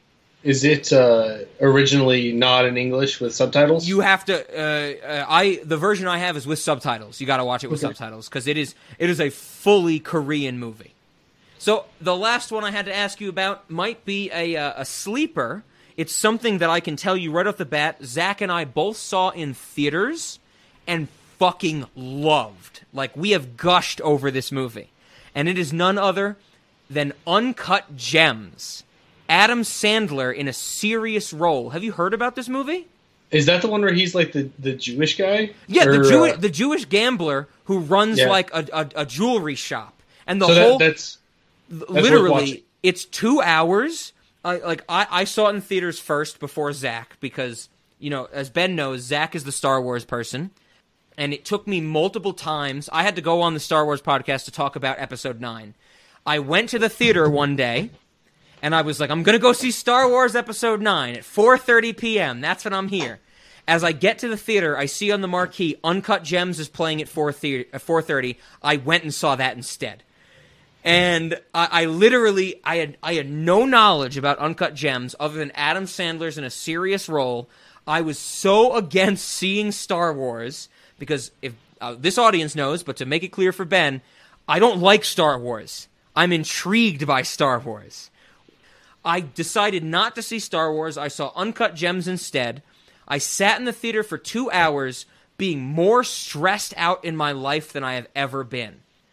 That's the thing about this movie, is that you watch Adam Sandler make terrible decisions for two straight hours. Oh God! Like it is stressful. Like you want to scream while you're seeing this movie. And I loved it. I love that sense of catharsis. I want a movie to make me feel something. Whether it's good, whether it's bad, I want to feel like something strong, emotional reaction. Like we said with Birdman, we were like, we get it. We get he wants his legacy. He doesn't want to be just another piece of fluff in the Hollywood industry. Uncut Gems, I was like tearing my hair out because every moment of the movie, he's just the stupidest person you could ever see. but it's amazing. It's fantastic. And and if since you haven't seen it, Zach's Zach saw it in theaters and on his own. Like he found a, a screener of it, and he's loved it both times. This is another one I got to send to you. You really have to check this out. This is like this was a, a blow away type of movie. Okay, uh, that's that sounds interesting. I definitely am interested in watching it. Uh, those are the three movies you wanted to ask me about. I've seen one of them. Yes. So I wanted Okay. to throw it over to you. Have you seen anything recently, or you know, anything I you wanted to bring up? I have been watching a lot of movies in the, or or rather, I should say, for a for, I went through a little time period where I watched a lot of horror suspense movies. Ooh, nice. Uh, and it's I, I watch them because of the fact that they make me uncomfortable uh, Sure. while I'm watching it. Like I, I get that I get that feeling. Um, there is one that I wanted to bring up specifically called Ready or Not. Have you heard of this movie? I don't think so. I don't think I've heard Okay. of this movie at all. So the premise of Ready or Not is that there's this family who have they make uh, like board games or something. Like they're they're in the in the board game industry. Okay. and their success is due to the fact that one of their relatives a long time ago met some person with some kind of magic powers, some some kind of like demon or something, Mm-hmm. and uh, and he you know he he told them that they. I don't remember exactly how he how it was set up, but basically they would be successful so long as they lived by some of his rules. Sure, sure. So one of the rules is that on the night that any of them gets married, they go into this game room and they draw a card at random and they have to play whatever game is on the card. Okay. And the card like it's revealed in the movie like the card is like magically imprinted with with whatever game it is they have to play. Sure. And a lo- most of the games are just games, like backgammon, shit like that. They just play these games. There's one exception hide and seek. Whenever the hide and seek card is drawn, they have to kill the new spouse before the sun rises, or their family will be destroyed. Okay.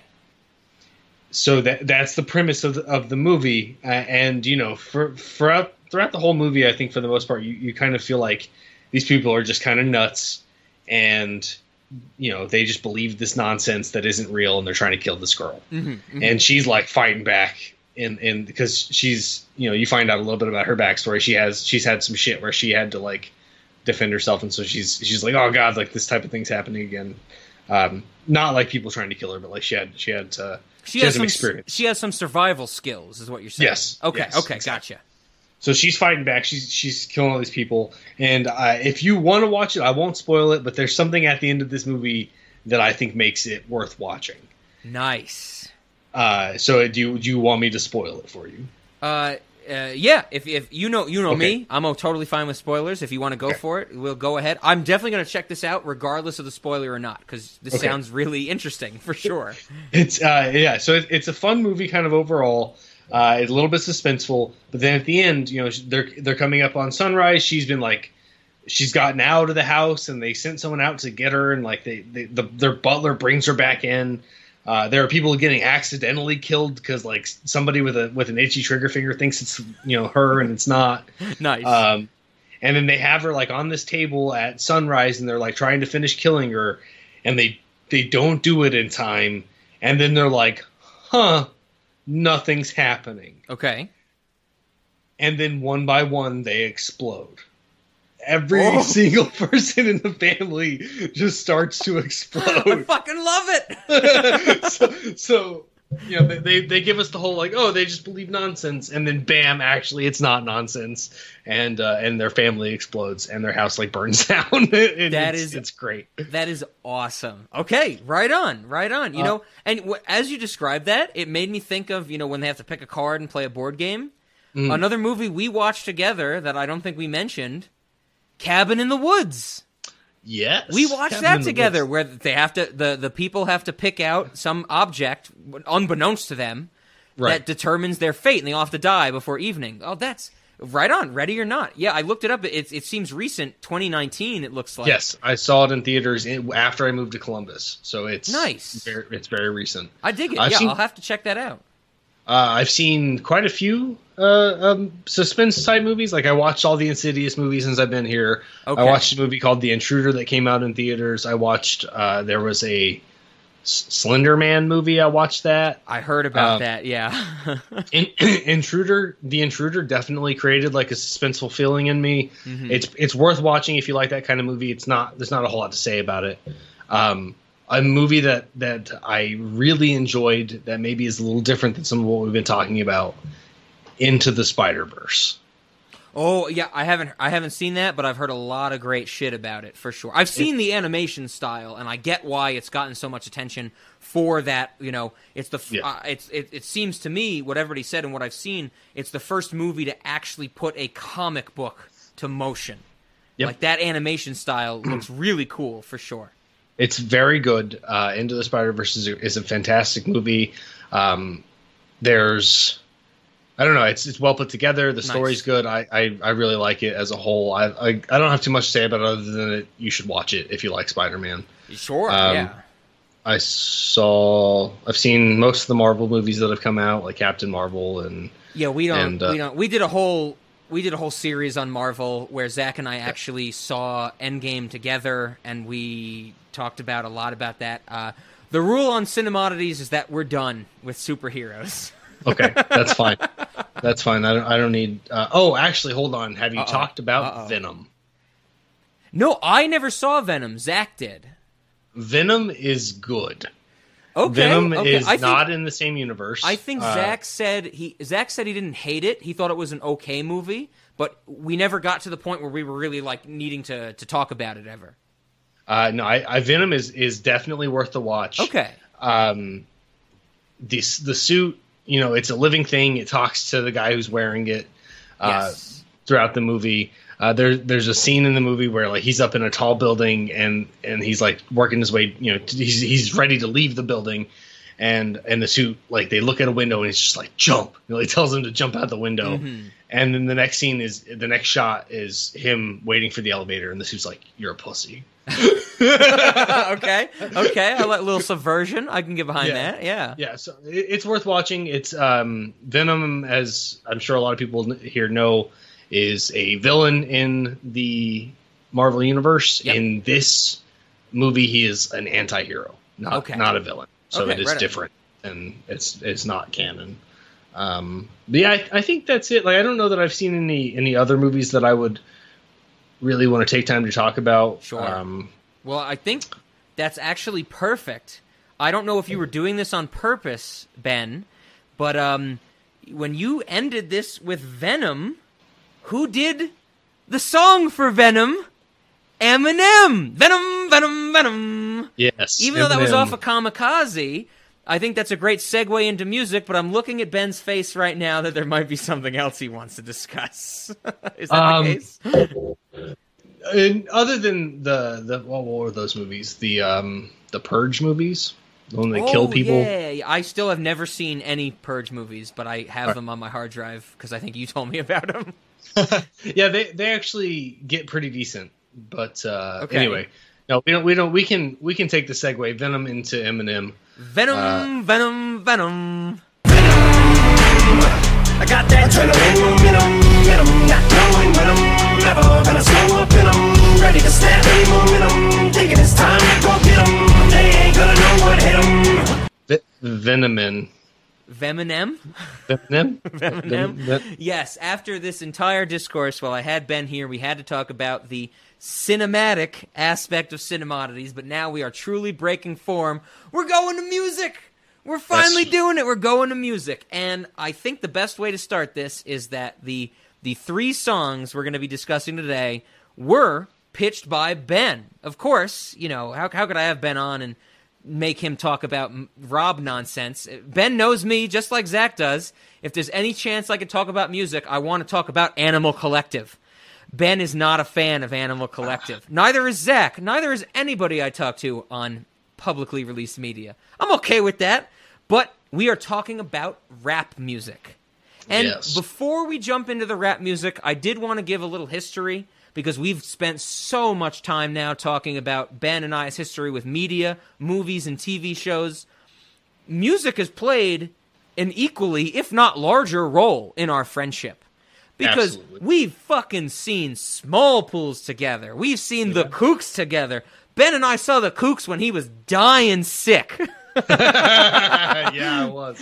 and oh, that you know, sucked. yeah, Ben was Ben had a, like a, a like cold, like a hardcore cold, where the Kooks guitarist like amp got unplugged and there was a very harsh noise, and I think it almost killed him. Yep. Um, but yeah, we we've been to concerts. We've seen New Politics. We've seen Twenty One Pilots. Did we Yeah, see Modest Mouse together, or was that you and Nick? I saw Modest Mouse with Nick. With Nick, okay, okay. Yeah, and I and I did not bring a jacket, and it was really fucking cold, and I just I had to like get close to groups of people to steal their warmth. I remember you telling me that. I also Yeah. remember when we saw 21 Pilots in Columbus, we you and I hardcore made fun of that girl that had the map of the world tattooed on her back. But what wasn't it missing Australia or Antarctica? No, it was missing Antarctica. It was missing It was- a continent. Yeah. Yeah, it, so like it was actually just the outlines of the continents. Like it was a continent-based tattoo, and and and it she did not have Antarctica. And I a- I think I asked her about it. Yeah, yeah, we talked to her. Yeah. I was just like, "Did you know your tattoos doesn't have Antarctica?" And she was like, "What are you talking about?" She was like, "Really?" yeah. So I, I was like, well, "Okay, that's was not on purpose, um, and it's not going to get finished later. This is just an incomplete continent map of the world." So yes, Um, Ben and I have been to concerts. Ben and I love music, even though we Yes. we we love different music. There's a great overlap, which is exactly why we do these music discussions. And this is, I think, where I finally want to kick it into high gear. This is going to go in the title of this episode.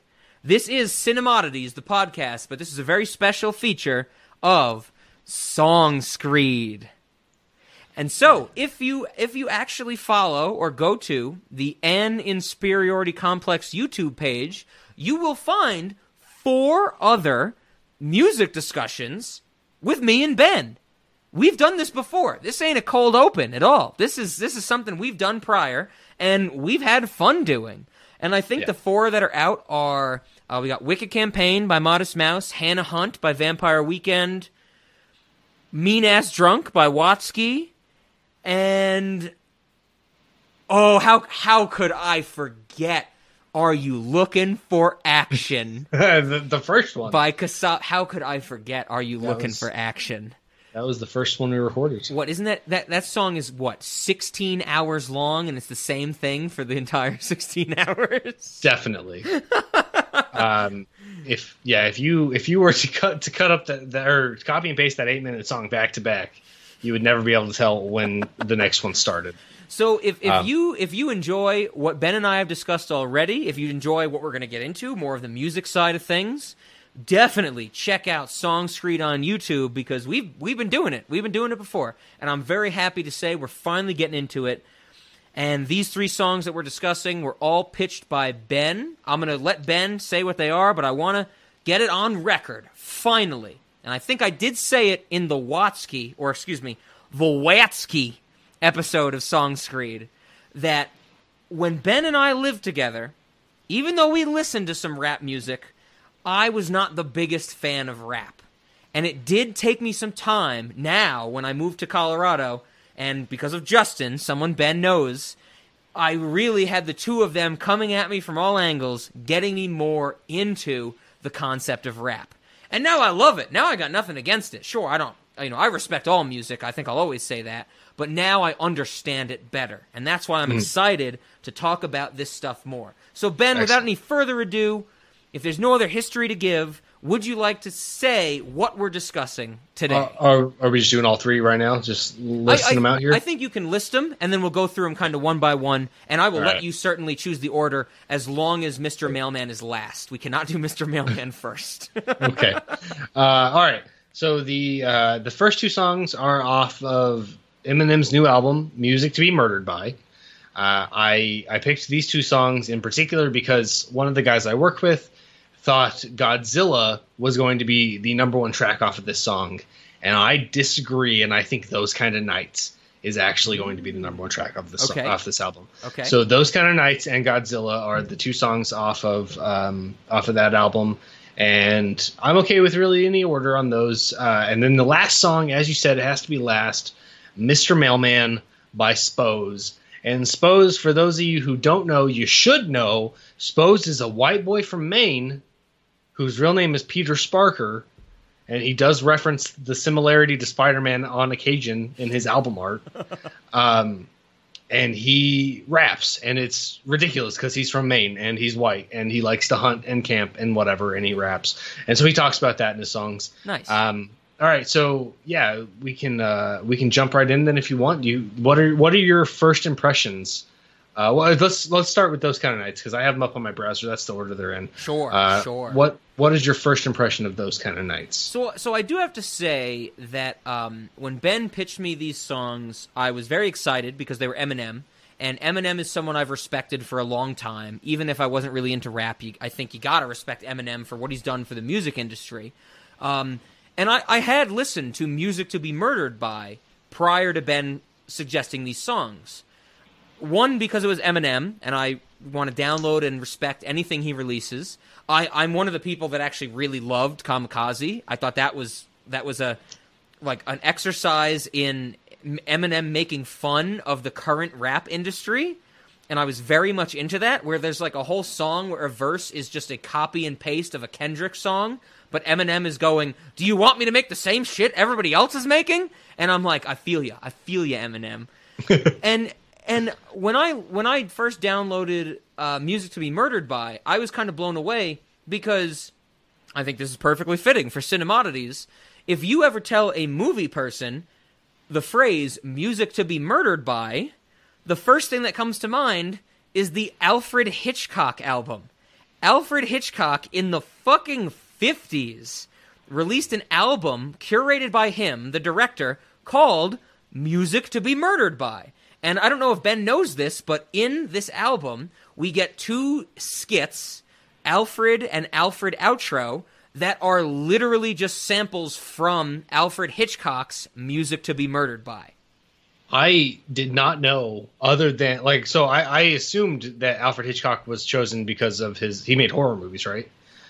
thriller horrors type of thing, Thrill, you know. okay. Uh, so he did, um, of course, Psycho is his most Right. famous film, which is horror. Uh, the Birds, uh, South. Uh, uh, I made this mistake earlier. It's North by Northwest. South by Southwest is the music festival.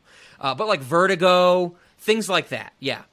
Uh, yeah, so I, I assumed that those that those skits were in there because of of Alfred Hitchcock, you know, his relationship to murder. Sure. I had no idea that there was an album and that those were actually just taken straight from that album. Straight So- samples, and I love it. It's some of the only sketches or skits from rappers that I keep on my phone because Ben knows I keep all my music locally. I don't use Spotify a lot, and every time I download a rap album, and for some reason these rappers like Logic, like J Cole, they're like, "Oh yeah, they're just gonna put 45 seconds of talking as a track," and I'm like, "This is not what I want to hear," and I delete those immediately. Absolutely. Eminem did it right. He put some great Hitchcock stuff that I think adds to the motif he's trying to to purvey with this album, and and I absolutely love it. I do have to say though, when I listened to this album for the first time, those kind of nights was not one of the songs that stood out to me. I do have to say that the song that stood out to me the most was "Ya Ya." Ya ya ya ya ya ya ya ya ya ya.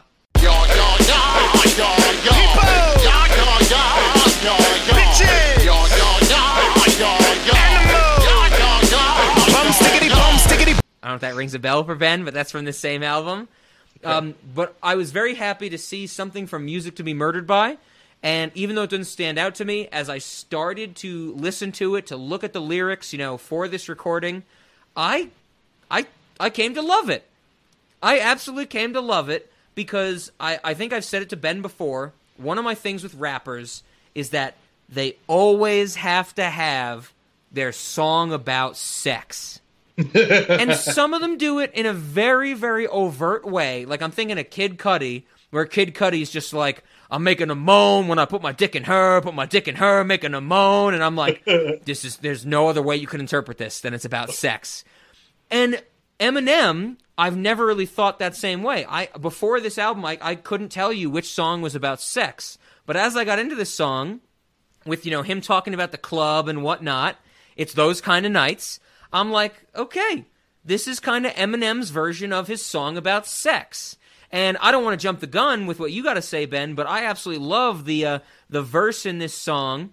Seriously though, jokes aside, how you doing? You straight? She said, "No, I'm bi." She said, "Are you drunk?" I said, "No, I'm high." I'm checking out the chick. She said, "So am I." Seriously though, jokes aside, how you doing? You straight? She said, No, I'm bi. She said, Are you drunk? I said, No, I'm high. I'm checking out the chick. She said, So am I.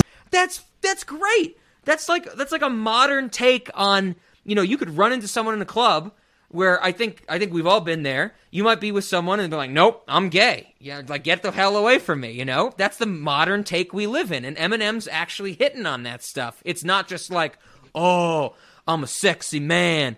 Oh, everybody can't resist me. Oh, it's actually like you. Sometimes you win, sometimes you lose, and I have a great sense of respect for this song because that's how I started to latch onto it. And I'm really interested. I had to get that out there to know. Well, now Ben, what do you think about this song? Um, I think that this song is incredibly fun to listen to. True. Uh, oh yeah. And one thing that I will say uh, about so Ed Sheeran is, is featured in this song, or he, he Yes. does the chorus, and he is a whiny bitch like always. If you want to go hard tonight, well then, smoking the bottle on me. I slip into the red dress you like. Yeah, I- I'm not an Ed Sheeran fan in any sense of the word. Uh, but I think that this chorus is so good with the rest of this song. Like he took the so like Ed Sheeran has a few good songs, and none of them are the whiny ones. Like there's the there's the whiny songs Ed Sheeran does, and the good songs Ed Sheeran does. They're completely disjoint. Um, and this this kind of closes that gap a little bit. Uh, he is whiny in the chorus, and it's great. It uh, it fits that like upbeat kind of club sound that they got going on in in the uh, you know in the music. Uh, but I do have to say, being in Ohio, there is there's part of a verse in this song that sticks out to me. I knew you were going to bring this up. I, I mean, you have to. Uh, in fact, my, my girlfriend listened to this song and she heard this part and she was like, "I feel represented." Uh, nice. So, so the lyrics here are "Holy Toledo, it's Miss Ohio. That's the best ass I've seen in a while." Yep, yep. Oh, that stood out to Uh, me for sure. Yep. Holy Toledo, it's Miss Ohio. That's the best ass I've seen in a while. We should be dating. She's from Cleveland, but she's a Bengal. This chick is catty. Is that a miniskirt? If it's a maxi, that's the shortest thing for a dress. Cincinnati. She said fuck off and threw a liquor at me. It's one of those kind of nights. We should be dating. She's from Cleveland. She, but but she's a Bengal. This chick is catty. Is that a mini skirt? Is that a mini skirt? If it's a maxi, that's the shortest thing for a dress Cincinnati. Um, so of course, you know we've got Toledo, uh, Dayton, Cleveland, Bengals, uh, and then and then Cincinnati in in the Yes. last line. That's three words to make up you know Cincinnati. Yes, since Um, since and Addy, and I'm so glad you bring this up because I know we talked about it when we discussed Watsky, but the same goes for Eminem. Eminem is an artist that not only knows how to use his voice, he knows how to use his language. Like like I think just in a vacuum, when you when you hear this name of the city, Cincinnati, eh, that, that's what it is. It's the name of this location it takes someone with true understanding of their art and their talent to break that up into since and addy. It seems so simple once it's posed, but Right. but it's like you know you can't say that it's stupid because you didn't think of it. Exactly. It it takes that It's- talent to break it down in that way, and that's one of the reasons I'm always going to respect Eminem. Right. When and that I agree with you. I think when you when you can break something down in a way that when you when you hear it, you think of course, Mhm. of course that was done, but you didn't think of it yourself. Like that says something. It's like you've broken it down into something that that was uh, in in everybody's subconscious. We all knew it had to be there, but you saw it. Yes. And that's uh that's something that I don't know, he does better than anybody else, I think. Yeah, it's the same thing Um, with inventions, you know? It's like people who talk about, I don't know, what's a simple invention? Like the, um, I don't know, like, uh, let's just like sliced bread for an example. Like, so, like everybody's like, of course you slice bread. And it's like, well, fucking no one knew that till one dude thought of it. Right. It's like never Exactly. never forget that ingenuity that people have. That even though it seems obvious, it's still a masterful discovery. And Sure, and that's the way course. that some of these rappers, Eminem especially, are, are doing with linguistics. And I got nothing but respect for that. Um, I there there are a few things I want to point out about this. Sure. So there's um there's the the fact the, sh- the that's the shortest thing for address address address Mm-hmm. since and addy addy being short for address. Yep. Yep. So so there's that, and addy is a type of dress that is also short. Yep, yeah, and that goes with what he says before. Is that a mini skirt if it's a maxi? Yep. It's the yes, yes. So uh, I just that's one of the the layers that Eminem just piles onto his stuff. It's every every single thing like this. Even though you know we said like breaking Cincinnati up into three words is already that's already innovative. Mm-hmm. For him to have broken it up into three words, to then reference something else that he broke into two words, and then for that all to be a reference to something additional is uh, is just it's masterful. It's um, I agree. I agree completely, and I think this is something I'm I, I've learned in the last few years, and I've really come to appreciate is that you know when you have good rappers, they're working on multiple levels. They are they are doing things that you know I've said a lot on this podcast before, and I think I know I've said to Ben a great comedy to me is when they give you jokes that you're laughing so much at you miss the next jokes. And that's how I feel about good rap. That you hear a line and you think about the connotations that that line has and how good it is, but since you're focusing on that, you're missing the other layers that they're presenting to you. And and this this song is a great example of that. That's I I've never uh, I don't know if I've heard that. That's I like that. That is absolutely what's happening here. And there's there's another song, and this is kind of off off uh, the agenda. Sure. There's another song by Eminem where he says something along the along the lines of the average listener has to to rewind me 20 times Nice. some something like that so Yeah. and and so like you know gloating it's the kind of thing you expect from rap but the thing that blew me away is the first time i heard this line was about the 35th time i'd heard that song exactly. and and uh, so I was just like, oh my god, like I have I've focused on everything else around it for so long and never heard that line uh, where he, where he was telling me exactly what was happening to me. So that's uh, I, I love that you brought that up. That is 100% what good rap is. Yep, you can Um, listen to it all, like ad nauseum and gain something new from it every single time. Yes, well, yes, and um, so again, wh- why I think this is going to be like the number one track of this song is because of how accessible, or off this album, is because of how accessible it is. Mm-hmm.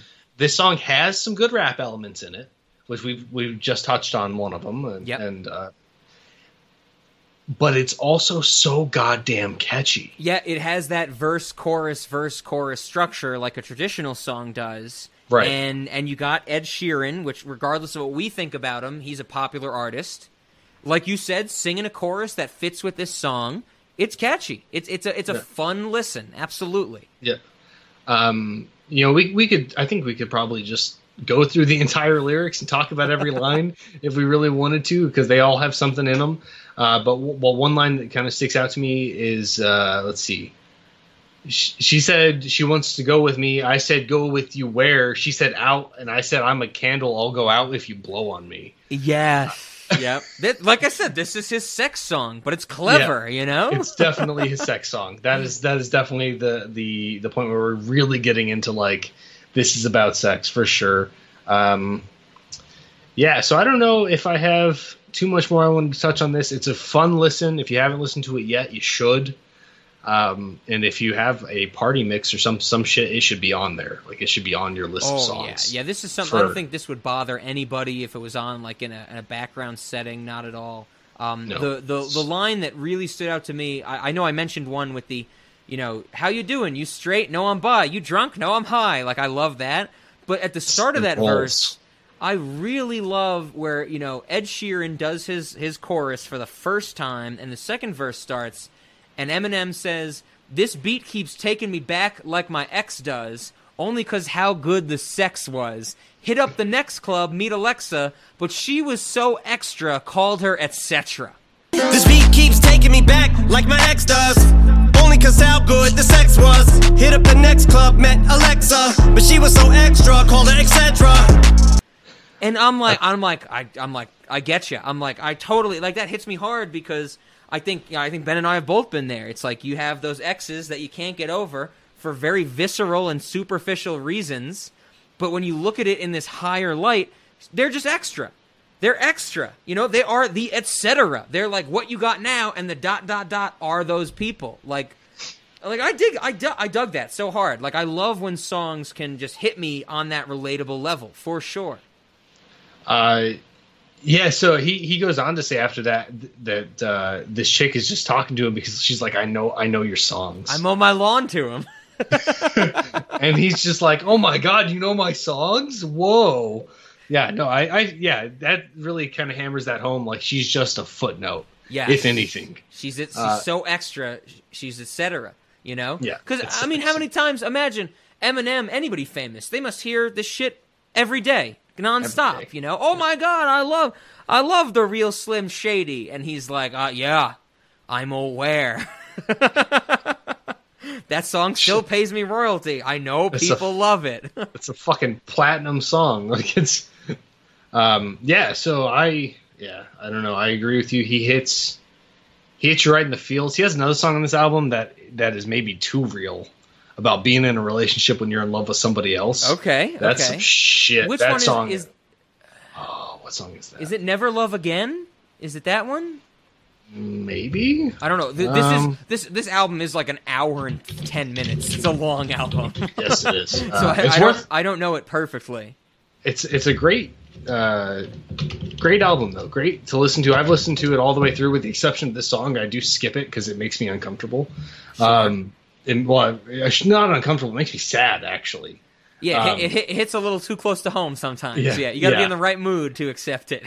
yeah i think so i think that's never love again i think that's right Mhm. um man i i wish we were just talking about this whole fucking album because it's all really good um I mean, yeah, I mean, we can. The next song on the docket is from the same album.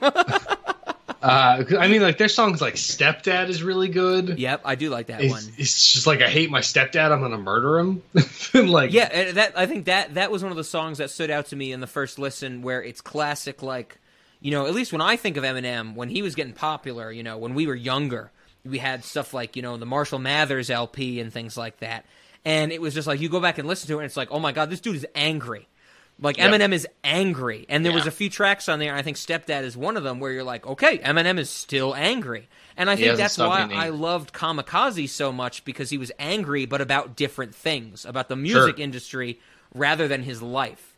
But this gets back at like stepdad, like you said, gets back at the I'm just fucking pissed at everything, like the stupid bullshit that doesn't matter, but still touches on me in life. I'm not for that, and I I Right. dig that hard. I think everybody can relate to that. Um, so then, God, I ha- I have to talk about this because of how braggadocious it is, which is I think one of my favorite parts about rap is that it is it's one of the only genres where you can just brag about yourself, and that is good music. Um, and so I I, think I said to you before, Ben, I love some. Even when we got to know each other and I wasn't big into rap, I did love the rap where they sing about how much money they have. Because that is never something I will be able to sing about.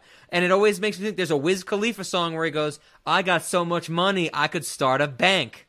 That's it. That's the line. And I'm like, I'm like, Wiz Khalifa, you're just talking, you're not rapping, but that's a fucking hilarious line because I would never be able to say that in real life.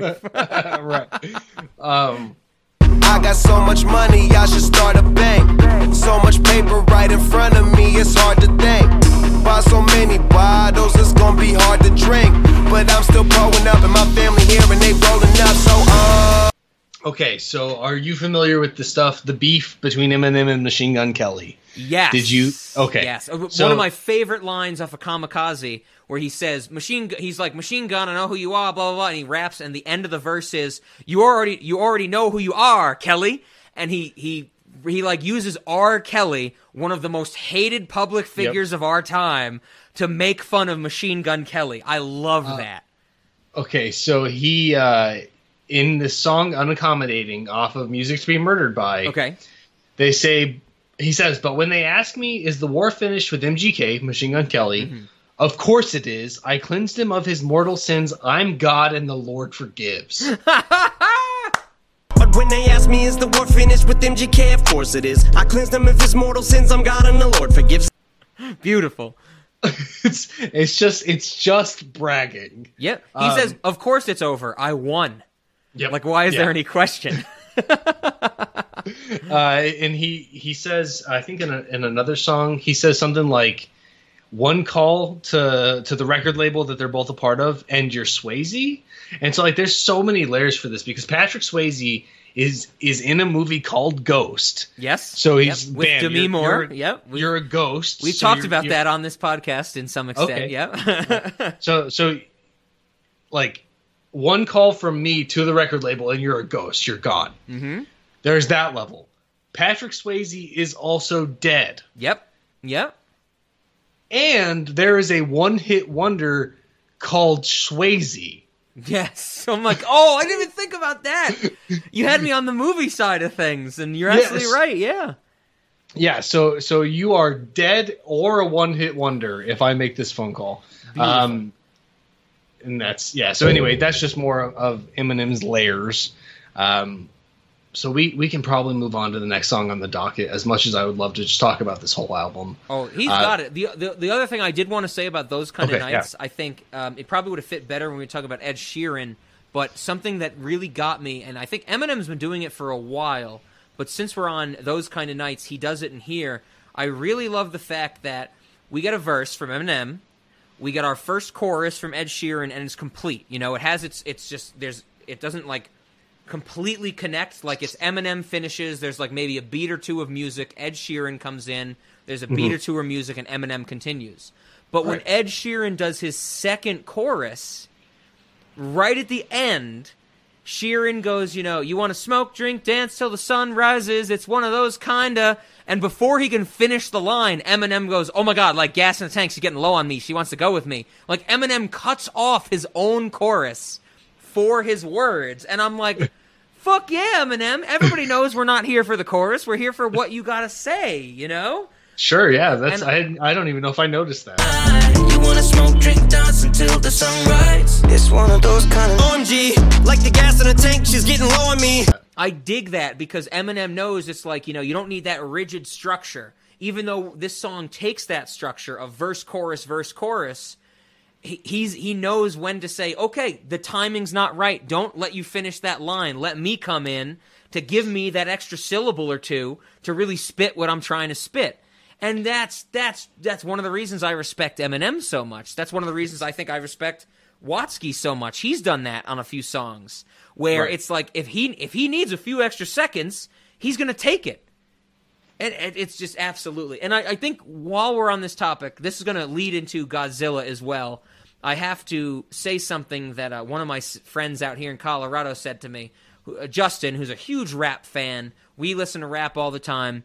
He said to me recently, he, he's I pretty much uh, quote, I love the fact that rap today is just people spitting bars. It's how many words can you get into four minutes? And that's something I've started to respect a lot more about rap because my issue when I was younger was they're talking so fast I can't hear them. I can't understand them. But that's Right. that's not an issue anymore. You have to do the work. You have to look at their lyrics. You have to see what they're saying and understand why the speed at which they're saying it makes it hit even harder. And I respect that infinitely these days, where you have people who are just like, how many syllables can I fit into a second? You know that that's a that's a benchmark for rappers these days, and Well, I, of- I without losing it. pronunciation. Um, Exactly. That's something.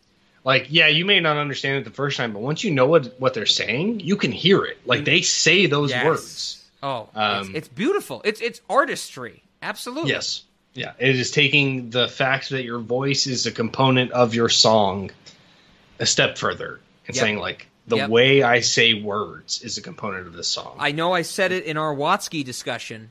I uh, Watsky and Eminem too. They are people who understand that their voice is an instrument. Yep. And they know how to use it. And mad respect, mad respect for that. uh, just so, so something that takes that to a whole new level. This is not on the docket today. Uh, what's that song? Wo- Work that pussy. I think W WTP is that From Teyana Taylor. Yes. Yeah, work that pussy, work that pussy. She's She- a motherfucking diva, honey. so I love that, song. I think She's a motherfucking international sensation. She's not your average showgirl. Allow Miss Taylor to sing the blues. I think that song is the epitome of her, her voice is an instrument in that song. yes. Like her saying that over and over again is just part of the music. Yes, and that's uh, yes. because because it's cut up with the yeah we get her doing that repeated you know work that pussy work that pussy work that pussy we get the RuPaul cuts where she's a motherfucking diva but then Yeah. when she actually there's not a lot of lyrics in that song but when she does sing it's like operatic it's like she's channeling old Italian opera singers to be like boys feel how I feel and it's oh it's beautiful. I, I love that song. I absolutely That's a great song. love that song. Yeah. it's a great song. People, that's one of the songs I put on for people, and they're like, "Is this a joke? Is this like, is this some of that crud bump shit you show me?" and I'm like, "No." I'm like, "How dare you compare this to crud bump? How dare you think this is a joke? Like this is artistry." and then you know, I show people the same people, um, "Fucked Up Cruise" by crud bump, and they're like, "I can't listen to this," and I'm like, "I hate you." With every fiber of my being. you are awful. It's not an explanation of liquid. It's, It's an explanation of different kinds of fluid. Dude, that's gonna be. I, I hope one day. I have. I have no reason to believe this will ever happen, but I hope one day there's gonna be me, Ben, and Drew Fairweather, aka Crudbump, on a podcast together, where it's just you and you and me, Ben, screaming at him how good Crudbump is. Because from my experience, nobody's ever told him how good he is.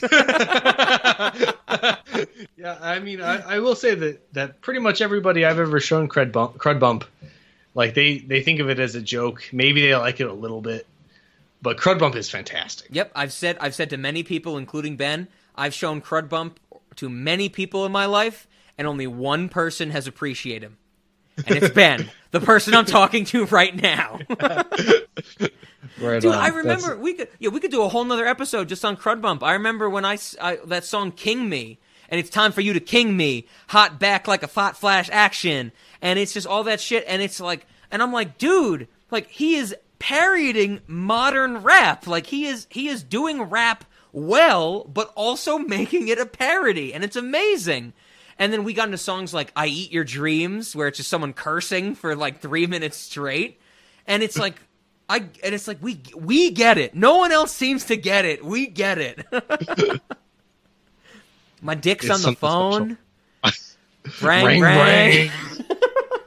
you better talk to the bone. I want to put my dick on it. Yes. Oh my god. I see a cop car. Gonna put my dick on it.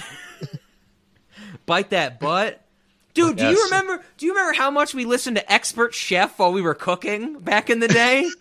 like we would be cooking food, like we would be watching pasta boil and we'd be like, I'm the expert chef. Tell the sommelier to speak Francais. I'm the expert chef.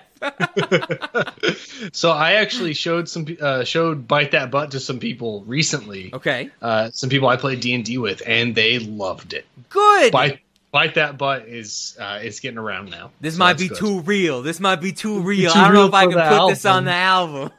It's too real. Yeah, bite that butt. That's me. I wanna bite that butt.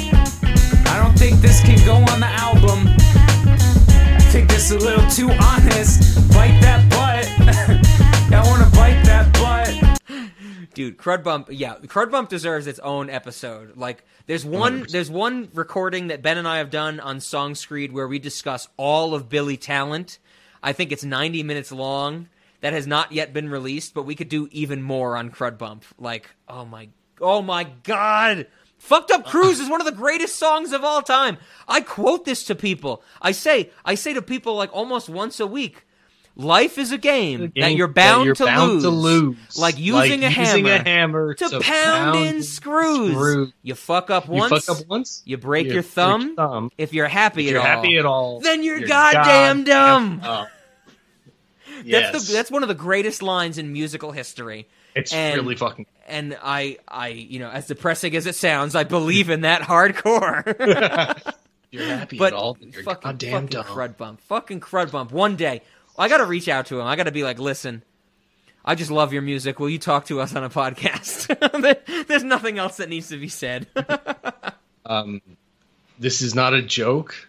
I eat people. yes, he has multiple songs about cannibalism. That's right.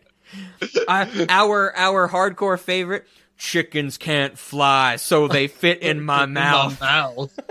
I eat chicken nuggets and I'm not gonna apologize. Better than pulled pork, french fries, or five guys. yes. I, I do have to say, I do have to say that uh, I, I don't think he loves it as much as we do, but Zach does enjoy Crud Bump. Oh, good. good. So he I'm get glad- give him give him that checkbox, you know. That's, that's one of the requirements. Of course, of course. Being a person. oh god, fuck Crud Bump. Yeah, like we said, we could talk for years about Crud Bump. Yes, Um, that's another episode for sure. But I, I think the the cutoff of Ed Sheeran in this song was the last bit I had for those kind of nights. Was there anything else for those kind of nights? Are you ready to talk about? I'm ready to talk about. A, Ugh, you're a monster. yes, a uh, a a supposedly from my research, a world record holder. Have you have you heard about this? No. Okay, so so in this song, in the very final 30 seconds of the third verse, he he does 10.93 syllables per second. Oh per my second. God. And this That's beats his previous record of Rap God at 9.6 syllables per second. So Eminem That's- holds the record for most syllables per second from what I've read. And Wow. fucking great. Like like I Ben knows we Ben and I could be having this discussion and I could be sitting here going I don't like rap. I can't understand it. blah blah blah. But Ben knows that I'm always going to appreciate someone getting better at their craft. And that's exactly what Eminem is doing with all of these things. And that's why I don't care. I know Kamikaze got some hate. I know that Eminem has gone through ebbs and flows in his career from being the, like, the greatest rapper to the not greatest rapper to, you know, people being angry because they don't understand what he's rapping about, you know, public events where people die and things like that. But all that aside, he has a talent that he is actively working on honing, even though he's already the best at it. And I cannot give him anything but respect for that. And that's why I'm so glad you want to talk about Godzilla because this is this is him doing that. Those last 30 seconds, I'm not even going to try. I was even thinking before we recorded we could do a joke where we're going to talk about this song speaking as fast as we fucking possibly could just to get at Godzilla. But we're never going to do it justice. Never, No, ever, ever. We're going to have to put the so clip in to do it justice. Is It's amazing. um, I, so yeah, God, Godzilla. So I mentioned that you know my, my coworker thought this is gonna be the number one track, and I thought those kind of nights would be the number one track. Yes. Um, the reason I think that this won't be the number one track is because during that rap session, the music kind of drops, and it is just him rapping over like a very minimal beat. Just vocals. Yep. and uh, I think that is inaccessible to a large part of you know the world. I think that's like most of the audience of music that are going to make the decisions about what becomes number one top hits. Uh, I think that's inaccessible to them. That's a And that- really good point. That is the reason I think this is not top track quality, but that is the only reason because this song is phenomenal. Oh, it is. And no, I think you bring up a really great point, and I think that actually, you know, kind of harkens back to, uh, even though I don't think we got into a lot of detail, but cinema. Like, um, you know, uh, Ben and I, you know, we sat in that theater, like we said earlier, and we saw Eraserhead, and it made Ben uncomfortable. It makes me uncomfortable. But there are people, like the, the people who think they can say, what's the best cinema of all time? Eraserhead usually gets put up there. They think that's a great movie. And while, you know, anybody on any level might disagree, I think that, you know, there are things in that film that are inaccessible to people. If Ben remembers, the first 10 minutes is basically our main character walking around a wasteland in black and white with no dialogue. And it's just him walking. And I love that. I dig that shit so hard. But, you know, Ben might be like, okay, what's gonna happen? Can Yeah. we can we see something happen? And I think that's the perfect movie star. That that's good. Nice callback. That's a great analog to people listening to this going, "There's no music. It's just vocals. There's no music. Where's the music? Where's the beat?" And yeah, we need everybody. I'm not saying those people are stupid, even though you know you might be stupid. Ben, you might be stupid. You don't like Eraserhead, but but I think that's a great analog from music to film. In that you know when it drops out, when we just have something keeping time, that's all we get for Eminem to keep his vocals on point. People are gonna go like, "Uh, yeah, I don't like it because it lost that great beat from earlier," you know. And And, and, it, it, goes does have great. yeah, in- and it goes in the along the line with them saying, you know, oh, I like the beat, I can hear what he's saying, and then it loses me. It goes off the rails type of thing. And and they can't appreciate it for the artistry. And I think that's where we agree that even if and hell, it's it's been a big hallmark of cinemodities, you might not like something, but that doesn't mean it's not great. We can disagree. Something can be absolutely great and you might not like it, but they they they have that separation. And I think you brought up a great point with the last 30 seconds of the song. People might not like it, but this should win awards. Clearly has broken records as from what I've read, and it, it's a true testament to what music can be in 2020. And and that's what I live for. I love I live for the extension of music. Ben knows I love the Beatles. I can go back and listen to Beatles music from the 60s forever, but you can never compare the Beatles to Eminem. They are different eras, they are different genres, they are different levels of talent in different categories, and they're both equally doing fantastic things for music. And I Right, respect well- that hardcore. and and it's um I, I like that you brought that up because because uh, every once in a while I and this is this is off the topic of music a little bit but every once in a while I'll hear somebody talk about uh, How I Met Your Mother and they will compare it to Friends and and like somebody somebody somebody who's there will have the audacity to say that How I Met Your Mother is better than Friends and I have to and I and I just think to myself like why are you trying to compare these two shows? Mm-hmm. How I Met Your Mother clearly copied things from Friends and updated them. Like Yes. why why do you think that you can say it's better? Friends set the foundation for a lot of How I Met Your Mother.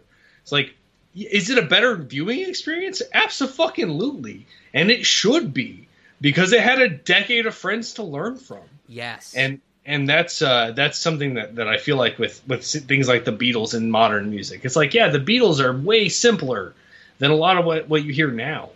But without the Beatles, what you hear now wouldn't have happened. Exactly. And and, And I- that I has think- to be appreciated. Uh, oh yeah, I think on an abstract level, it's something that Zach and I have talked about a lot on Cinemodities. That inspiration is a great thing because inspiration does not mean copying. It means being inspired by something and putting your own twist on it. That you create something different that exceeds and excels that field. That's course. I know Ben and I know that's what mathematics is. You know, there would be no fucking hedgehog space in topology if the goddamn Pythagorean theorem was never proved. You know, you need that foundation before you can get to bigger and better things. And Uh, music, movies, math, art, all of that, I, I think falls into that category to some extent. Well, it's it's funny that you bring that up. Towards the end of my of my PhD, I began to describe abstract mathematics as mental masturbation for the Yep. sake of creating lube for more mental masturbation. yes, Uh, I, yeah, we've we've talked about that for sure. and that's 100 i mean it's that's absolutely you're right. It's the inspiration like you do math so other people can do math based off of it. Uh, and that's how everything is. That's how i mean that's how programming is. It's we we use frameworks that other people created based Mm-hmm. on shit that was harder to do in the past and it's easier to do now. Like it's just you, you just you know you build forward and you always should be building forward And to look back in the past and say this is this is bad because it's simple is just stupid. Like it's Yes, yeah. Just, you and and that's another thing that I know Zach is a huge proponent of. You, it's always a it's always a flaw to judge things of previous years by today's standards. Of course. And I think that goes with exactly what we're saying. You know, you can't say that the Beatles are is bad music because it's not as fast or as upbeat as, you know, the rap that we have today. And and sure, I'm not saying you can like whatever you like. I think Ben and I are the best example. I love the Beatles. I listen to all the time. I don't think Ben listens to any of the Beatles. I no, I don't I don't like the Beatles at all. I, I will never forget the time that Nick, Ben, and I were in a car together, and Nick and I were belting our hearts out to "Let It Be," and Ben is like, "I've never heard this song before." and and Nick and I were losing our minds because "Let It Be" is one of like the quintessential songs of all music history. But th- that's nothing to, to hold against you. That's not to hold to hold against anybody. Once you realize that they're I think the best way to put this is that nobody makes leaps and bounds. Every progression is through stepping stones. and we are only where we are today because of the stepping stones that have taken the last 30, 40, 50, 100 years, for sure. Yeah, one hundred percent. So um, we talked about the Beatles because of how fast Godzilla is. So that's welcome, Ben. Welcome to Cinemodities. This That's this is great. perfect sense of what we do on here.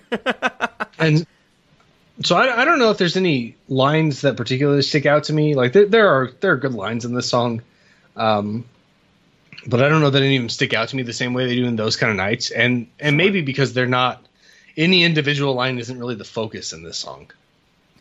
Yes, it, it really is the atmosphere that he's creating with all Right. of this, especially. And I think it, in, it it's good to point out that if you do listen to Godzilla, that we have been talking about Eminem breaking this record of syllables per second really only happens in the last 30 to 40 seconds. Fill him with the venom and eliminate him. Other words, I'm intimate him. I don't wanna hurt him, but I did him in a fit of rage. I'm murdering again. Nobody will evade him. Finna kill him and dump the fucking bodies in a lake, obliterating everything is generated. Renegade him. Hit him. Make anybody who want it with the pin and frame. Don't nobody want it, but they're gonna get it anyway. I'm beginning to feel like I'm mentally ill. I'm a killer, be killed. I'm a killer, be the vanilla gorilla. You're bringing the killer within me out of me. You don't wanna be the enemy of the demon who me. Or being the receiving enemy. What stupidity it'd be. Every bit of me's the epitome of a spitter when I'm in the vicinity. Motherfucker, you better duck or you finna be dead the minute you run into me. 100% of you is a fifth of a percent of me. I'm about to fucking finish you, bitch. I'm available. You wanna battle? I'm available. I'm blowing up like an inflatable. I'm undebatable. I'm unavoidable. I'm unevadable. I'm on the toilet bowl. I got a trailer full of money and I'm paid full. I'm not afraid to them. Man, stop.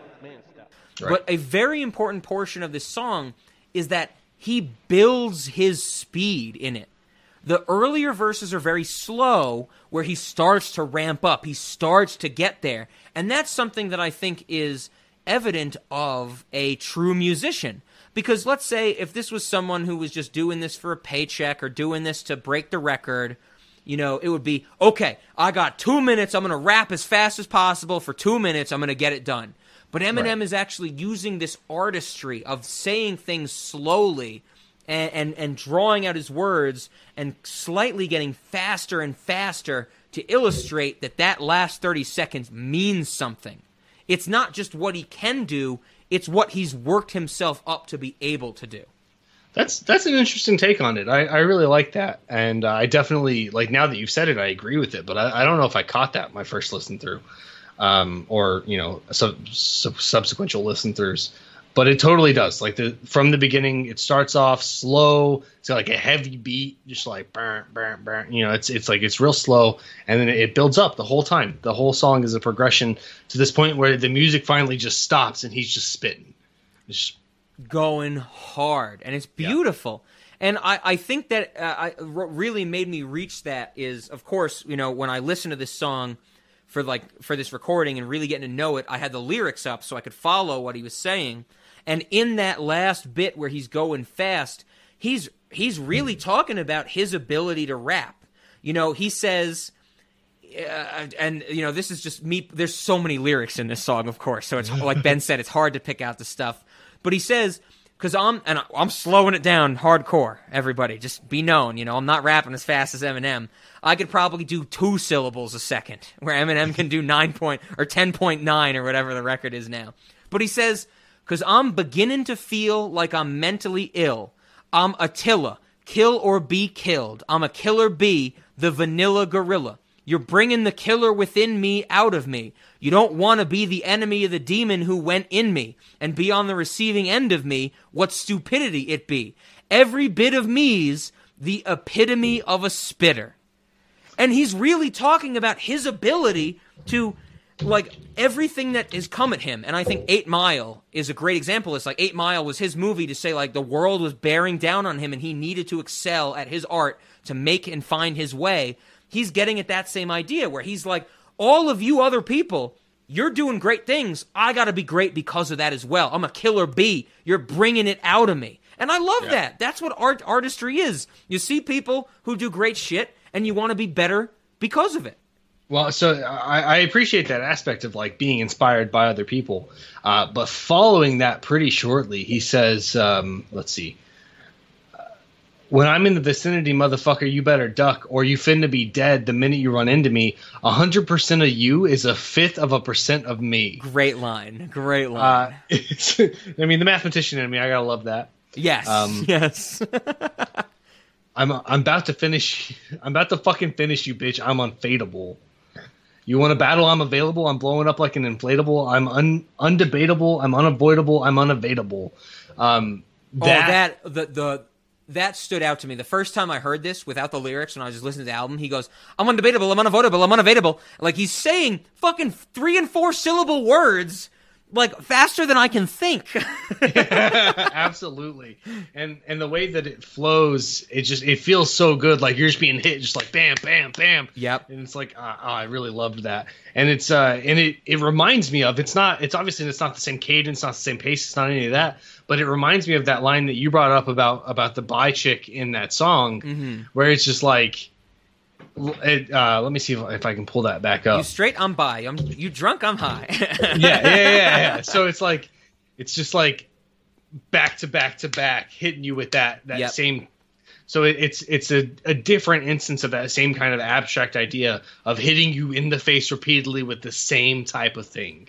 Yeah. And here we have these words that they all have uh, roughly the same amount of syllables, if not exactly the same amount of syllables, and they all have a bull at the end of them, and you're just being hit over and over and over again with Yeah, it. it's it But- stands out. You get that. You get that kind of hardcore hitting. You know, it's like it's like when a um when uh, like a like a classical opera singer will do the big note, the high note or something. It hits you, but he's Yes. he's been able to find, and rappers have been able to find this way to do the same thing, but in like three seconds. You know, it doesn't take five minutes to get to the, the the high point of Ave Maria. It takes just the end of this four minute song for them to be like, you know, bam, bam, bam. This is this isn't even like undebatable, unavoidable, unevadable. It's not even a rhyme. It's the same sound, but it's hitting you. It's punching you. You're feeling that in your in your Yes. brain, in your gut, everywhere. Yes, and it's uh, like he says, he's he's the epitome of a spitter. It's um, Oh, I I. I didn't. I couldn't hear that line when I listened to it, but I looked at the lyrics. Everybody needs to be the epitome of a spitter, and I'm like, I love it. it's it's very good, very braggadocious, which I mentioned. One of my favorite things in rap. Yep. uh, is that braggadociousness. But yeah, so I like, oh man, it's just in that. I think I think it's a motif that Eminem has has hit before, where he just like kind of hits you repeatedly with that same kind of sound. Mhm. Um, it's something that he does pretty well. But I, I like that, you know in, in these two songs, which I think are both contenders for top track in this album. Uh, he both of these songs have an have an instance of that that are very different from each other. yeah, It's I, I the opposite ends of the spectrum with this same abstract idea, and I and I really I really appreciate that about Eminem. Yeah, he's got uh, like like I said, you know, I, I don't listen to a lot of Eminem. There's so he has so much stuff that I I've listened to only one or two times, but he's someone I respect forever for that artistry, that exact reason. Cause I'm a monster. You a monster. I'm a monster. I'm a monster. All right. Uh, do you have any final thoughts on Godzilla?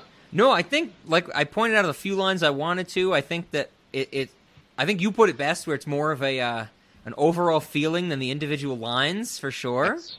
Uh, but it is a great song. I'm glad Eminem is getting better and better every single time with what he does. Um, no, it's yeah, Eminem. Check him out if you never heard of him.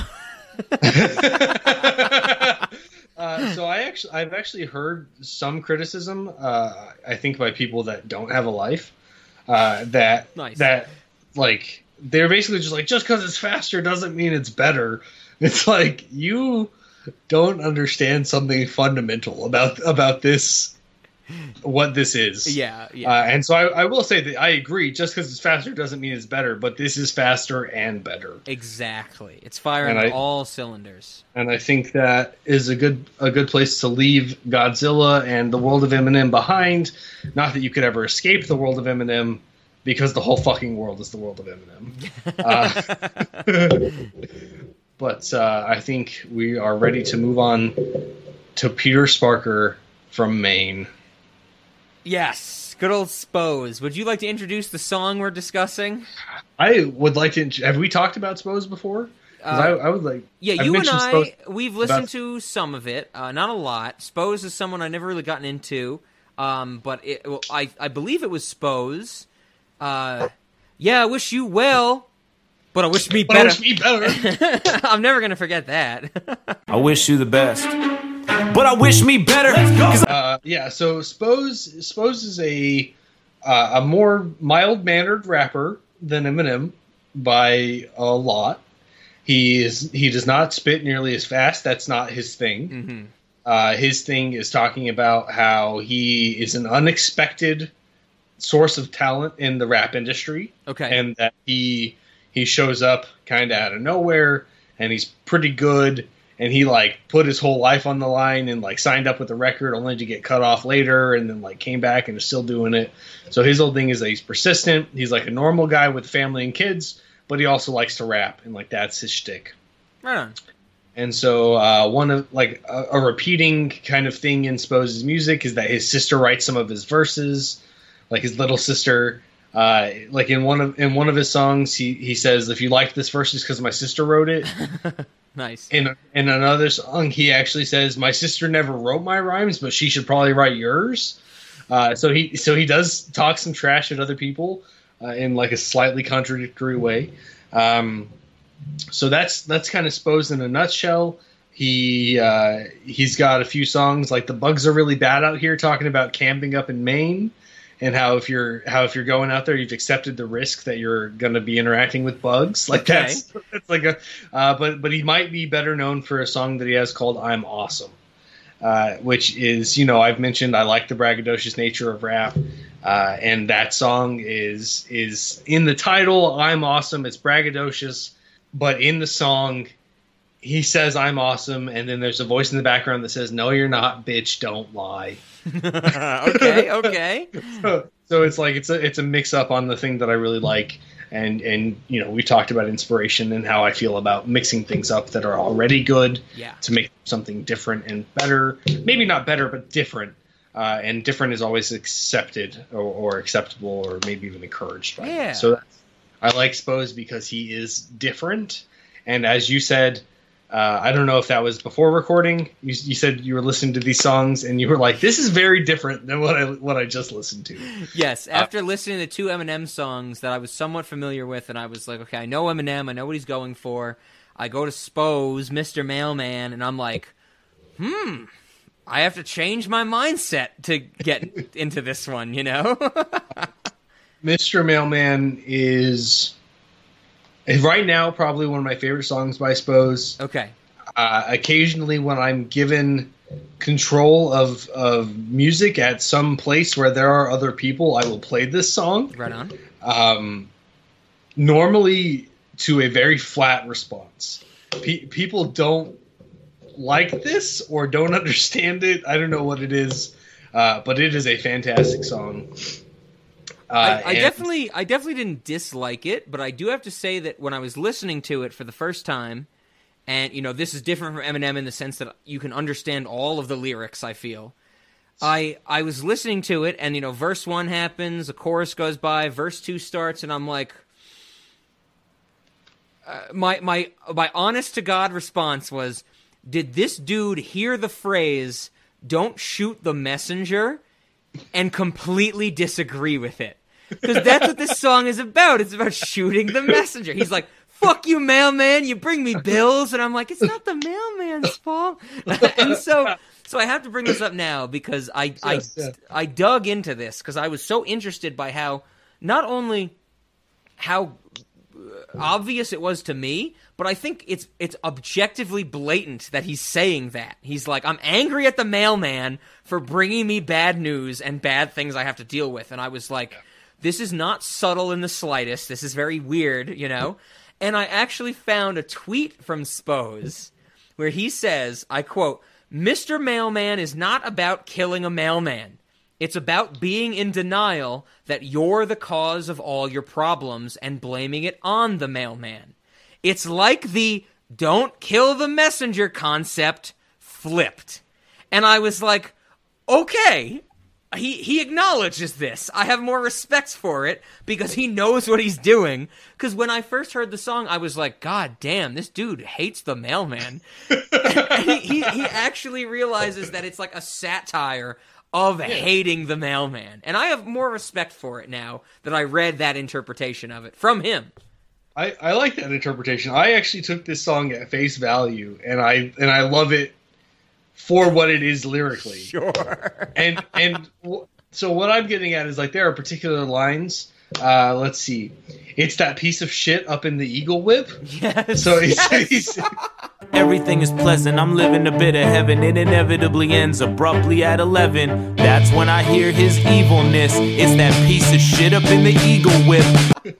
That's so funny, the eagle whip. That's hilarious. uh, he's got his steering wheel on the British side. Yeah, yeah. Uh, and and every time I see him, I'm sad he didn't die. Oh my Um, god. yeah, it's it is like I said, it's not subtle in the slightest. It is surface level like fuck the mailman. As the chorus says, fuck you, Mr. Mailman. um, yeah, so I, I like this song be, because of how not subtle it is.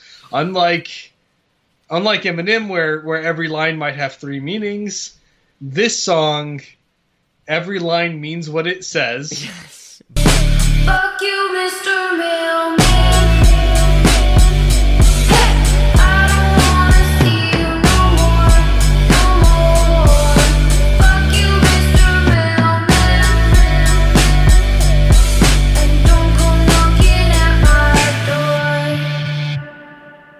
Boom, right there in your face. but as you've mentioned, the overall song has a, a second meaning.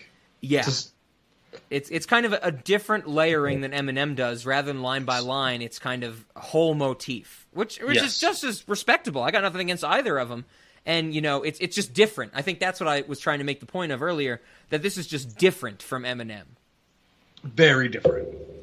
Uh, it's, I mean, different in maybe every way you can be different. It's different in content, different style, different in sound. Yes. Um, they're the fact that they're both in the same genre genre is maybe a, a mystery that that you know time will eventually solve. I love Uh, I love when Spose in this song, or it might not be Spose, it might be the guest feature whose name I don't remember, but he says, "I'm friends with the UPS man because everything he gives me is something I want."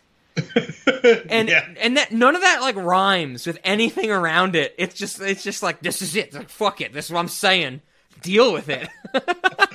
so so that line every time I hear it reminds me of uh, I think it's Mitch Hedberg has a joke. Like I, I love the FedEx man because he's a drug dealer and he doesn't even know it. sure, sure. Um, so so here's another line.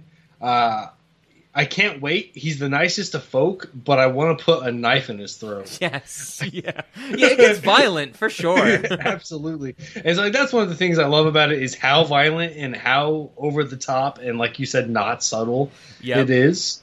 Um, but but this line, like you know, going with with what you're saying about just being blatantly like he's even saying like the mailman is not the problem, but I'm gonna kill the mailman. Doesn't like he- Doesn't he say something? He's like, he's like, you make me want to kill you, but I- and I don't feel bad because I know you got benefits from the government, Yeah, and it's just yes. like, oh my, it's like holy shit, like. You you're angry at this dude, and you thought it through. How angry you are at this dude. uh, yeah, yeah. He says, um, You make me want to go psycho postal on you. You're my arch nemesis, and I don't feel bad because I know you got benefits. oh God, fantastic! Yeah, I love Uh, it. I love it. yeah, so it, that's just you know the epitome of good lyricism there. Um, in the chorus, I don't want to see you no more. Fuck you, Mr. Mailman, and and don't go knocking on my door. Um, right on. Uh, so okay, so the beginning of verse two, Cam Groves, I guess is. is Oh, okay, that's the verse. feature. Okay. Uh, sorry, dude, I don't know what to say. Every envelope you give me, I just throw them away. Oh, I I laughed like I out loud laughed when I heard this the first time because when he says that, like we said, you can hear all the lyrics. Every envelope you give me, I just throw them away, and I'm like. That that hits on so many levels. Like you have to really hate the mailman to do that because otherwise you are consciously throwing away things that you know you probably need. like that is that is the weirdest level of loathing. Oh, Well, it's, so- it's so crazy. so the the next line like so you're mentioning like like hating the mailman because because you set yourself up for these problems you're getting all these bills in the mail Mhm. uh he says i don't know why i take this shit knew i should have signed up for paperless Yes. like he's, he's not even so like that's that's a, a bit that's like a, maybe a little off from the the standard message he's like he's not trying to av- avoid the problems he just doesn't want to be told about them yeah, yeah, exactly. It's like ignorance is bliss, is what he's getting at with the mailman. Right. So, anyway, and, and I know that my bills be three weeks late because of what you give me. I'm not sleeping great. And you could probably find a job at equal pay, but I know you like ruining other people's days. God, it's so. This is, this, you know, honestly, when I when I because we mentioned it earlier, you know, when I listened to this, when I started to look at the lyrics, when I got to know this song better, um, I was kind of like, man, in a different life. If, if if the the cosmic dice had been rolled and landed a slightly different way, this would be a crud bump song. It would be more violent. I think Crud Bump would have been like, you know, talking about putting the mailman in a meat grinder and shit like that. yes. But but like especially with you with us talking about these lines, it's like this is so surface level angriness that it it, it fits that bill of Crud Bump, just getting it all out there. Definitely. I I really I enjoy this song. I think it's a fun listen. Uh, kind of, it's not. It's a different kind of fun listen than those kind of nights. It's it's uh, not club music. Yes. It's it's as I've said, it, it, it will kill a room if you play it around other people who are not familiar with Spose. It it does not have uh, that kind of accessibility about it. Definitely. Um, but but overall, it's it's a great song. It's a f- ridiculous idea. yes. Um, and so one aspect that we haven't touched on, he you know he talks about bills and stuff. I get so much fucking junk mail Yep. that when I get it, like I don't blame the mailman obviously because I'm not a moron. I blame the people that I blame the people that send it to me. But like that is something I feel internally when he's saying like "fuck you, Mister Mailman." Like part of me is like, "Stop bringing me this goddamn junk." Yeah. Like just just know that this should be thrown away and throw it away Yep. for me. I was about to say, shouldn't there be a filter? Absolutely. Yes, and yeah, so that's maybe a, a level that that Spose was not shooting for, mm-hmm. but that touched that touched my life personally because I get so much bullshit. It's like, you know, the fucking State Farm insurance agent in your neck of the woods wants to tell you that you need insurance from. It's like I fucking I have insurance. Yep. Yep. Like, I, It's like I know. It's like I know they want to make me a customer. I know Right. they these people want me to spend money on their credit cards. I get it. That's not going to change the fact that I'm not going to. One hundred percent, and you know that shit has to work. Otherwise, they would stop doing it. Mhm. But, but fuck, it's so annoying. I feel you. So Capital something- One wants you to sign up for a credit oh card. god, yeah, Capital. Uh, you too out in Ohio. Capital One is like the biggest perpetrator for me in Colorado. They hit me up hard. they bad. send me the, even like the fake little plastic cards. And be like, this could be your card, and I'm like, this ain't helping me at all. Like this doesn't make me want a credit card more. And I think I think that's something that bothers me about their about Capital One junk mail. Their envelopes are not even close to paper. Their envelopes are like wax. Yeah, yeah. This like treated paper. Yeah, it's weird. Yeah, Yeah, like if you if you burned it, if you burned it, it would get you high from the blue Yes. fumes that are coming off of it. Yes, yes. Anyway, all right. Yeah, I think I interrupted you. You were going to say something. Oh yeah, so so one of the other things about this song that I I, I wanted to know if you picked up on because I had to look it up, but in that second verse with Cam Groves, he says, "You're the reason why I never ever borrow or loan. Stay away from my home unless you're Karl Malone." I so I don't know who Karl Malone is. I don't think. Neither did I. I had to look it up, and I was like, "Who the fuck is Karl Malone?" And I quick Google. It reveals that Karl Malone was a professional basketball player.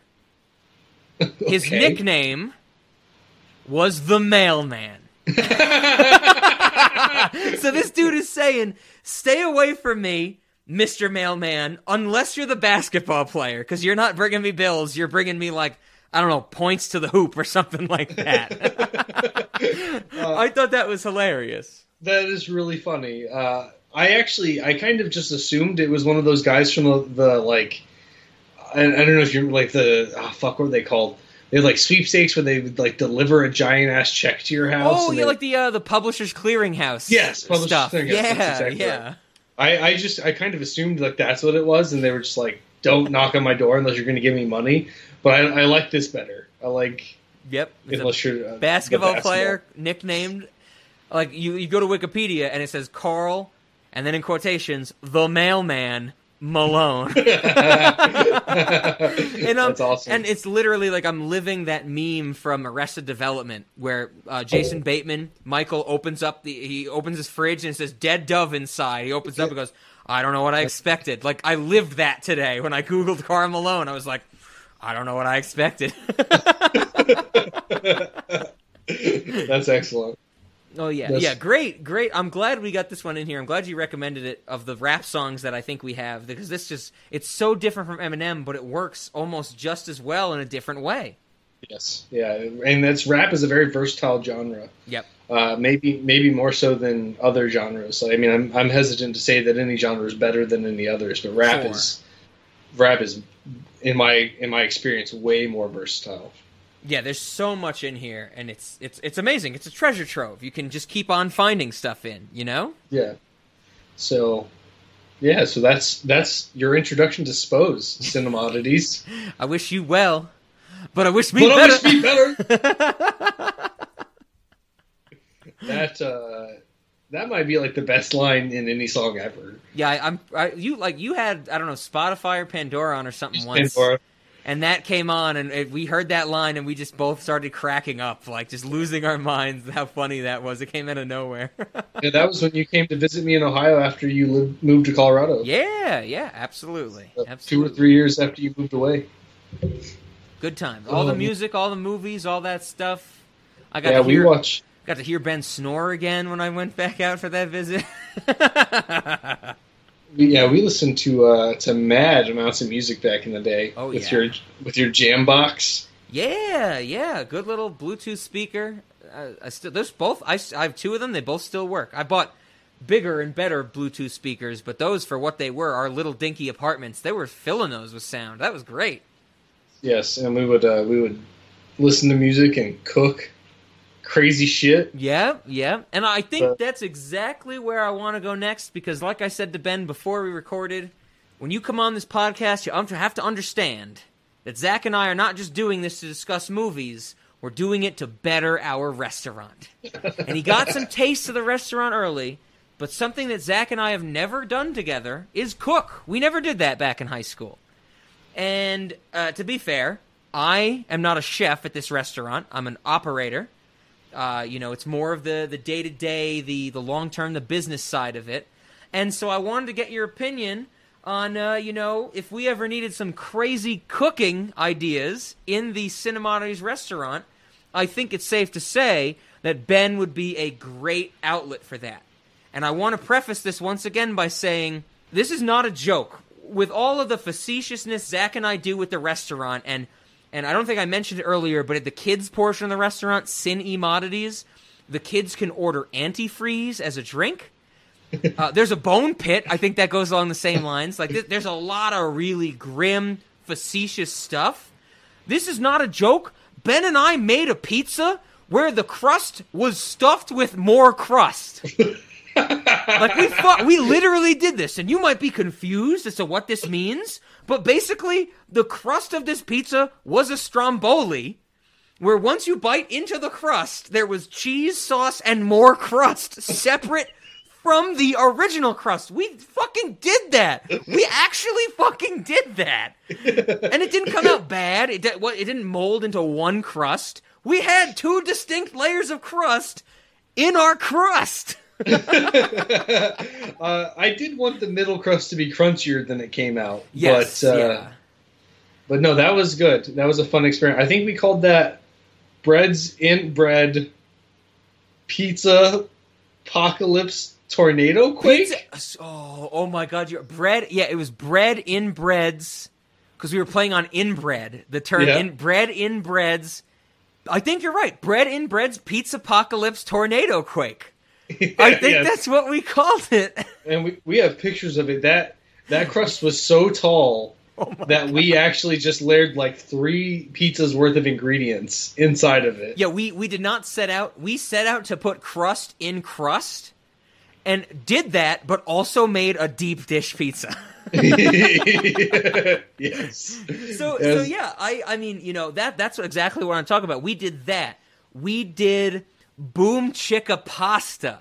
Oh god, that shit the was so the good. the green chili you know casserole of pasta, pepperoni, and cheese. We did never forget. Uh, this is perfect for us. Dinner of Champions. What is the Dinner of Champions, you might ask? Well, Ben and I just discussed two crazy creations we cooked up from scratch.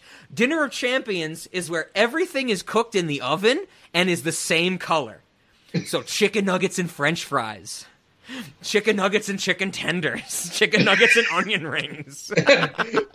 uh, don't forget tater tots. Tater, oh, of course, tater tots. Yes, dude, we went. Yeah, we cooked a lot together, We did, and yeah. you know that that's that's one of the things that. Um, whenever we talk about the restaurant, we do pitch some snacks and some menu items, but they're always kind of based around the movie that we are discussing.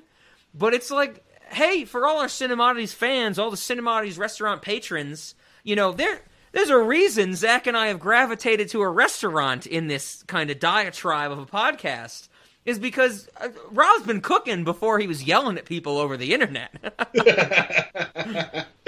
I, I think even when I came out to visit, no, when you came to visit me in Athens, we made green chili pastry puffs. oh, that! Oh my god, those were so good.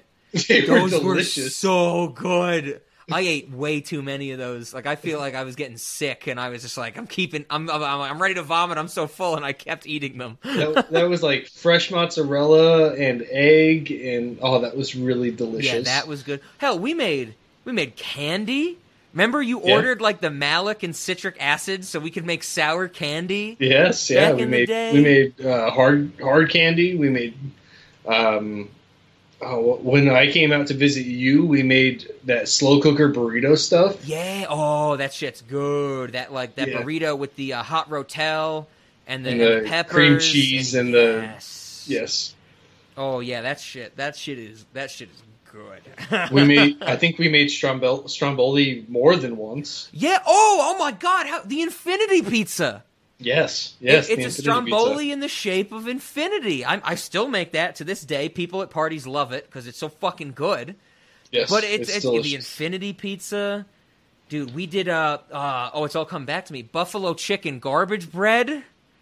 Way back when we did that once, where it was just like fucking way too much hot sauce than the human body could take. Just put on like pizza dough and random shit. yeah. Uh, tons of cheese. Cut, cut up chicken. I think there was like ranch dressing in it. Yeah. Oh, yeah. I think I think we went hard for sure. Oh yeah. We yeah we we cooked so much shit. That was our deal. We would we would cook. We would smoke. We would watch. We would listen. Dope yeah, we shit. did a we did a lot of shit. Um, we played Card Wars. Oh yeah, we didn't even talk about that with Adventure Time. We loved Adventure Time so much we bought the card game of Adventure Time and played it consistently for a while. yes, yeah. Uh, and Rob was a pro at Yu-Gi-Oh at some point, so he, I think he whooped up on me a lot. But that we played that great. game. I still, yeah, I still have my cardboard cards. I don't think I remember how to Me too. play, but I still have. Same. I actually I have I have more than I used to. I, I got like all the starter decks that came out nice. a- as they came out, but I, I haven't had anyone else to play with. So Exactly. Yeah, that's the, that's the bummer with the card games. People, you have to learn it, you have to understand it, all that stuff. It takes time. yeah. But oh yeah, dude, that yeah, that was some that was some good shit. See, that's the I, I think that's like the VIP room of the Cinemodities restaurant, where where the the usual people have to deal with a menu where they can't understand what most of the things on the menu mean, and the wait staff are very unhelpful. right on. Uh, we also we have we have a walk around character that is a little person that punches customers in the dick. Seriously? okay. It is not a good experience for anybody coming in as a customer. Um, there's there's people that have gotten lost in our restaurant and have never been able to find their way out. That type of thing. But when Okay. when the VIPs come in, and this I think this is a great kind of wraparound at the beginning of this episode. Why I'm so happy to have you on here. You're one of these VIPs. You're going to be that high roller when you come into that restaurant. You're going to get real food. You're going to get that upper office where we can all sit. You know, it's going to be we're going to be like the mob bosses in The Sopranos, sitting above the strip club without the the riffraff of all the regular people. right on. That's that's what's up. Uh, I I'm down. I'm definitely down to help you guys flush out your menu or flush out your menu, uh, whatever that saying There's is. a lot on the menu. Uh, we could put that that nasty fucking oyster pasta we made that one time. That, That you, is I, not I nasty. Spaghetti and clam sauce is one of the greatest dishes to ever exist. I still eat that like once a month. I know you didn't like it, Mister Mister New Mexico doesn't know what good seafood is. Pasta and clam sauce is amazing. Don't don't even start with me on that. I mean, you know, you know how it is now that you're in Colorado. Like, oh, I, I guess Colorado has better access to seafood than New Mexico does. To be fair, I do have to order clam sauce online. They don't Okay. sell it out here, so I do have to Yeah. order. I order it in like cases of twelve, and it lasts me like a few months. nice. There you go. Um, yeah. So like, you don't you don't get fresh seafood in New Mexico. Yep. Yeah. At all. Yep. Yep. The one Uh, thing I miss about living in New York is the seafood. The one thing. and as I realize this, Zach still lives in New York, and I'm saying I don't miss him. Uh, we got all that out of the way. We we we shit on him in Interstellar, so there's no no more damage can be done. um, but I, something I think that should be mentioned. I introduced you to green chili while you were in Ohio That, with me. that is absolutely true. I, I was never a big fan of spicy food until Ben showed me what spicy food is. and hell, yeah, to this day, I still love green chili. You know, when I make my chili, like my meat and peppers and veggies, when I make that out here, you know, I I make it so it's so spicy that I'm sweating.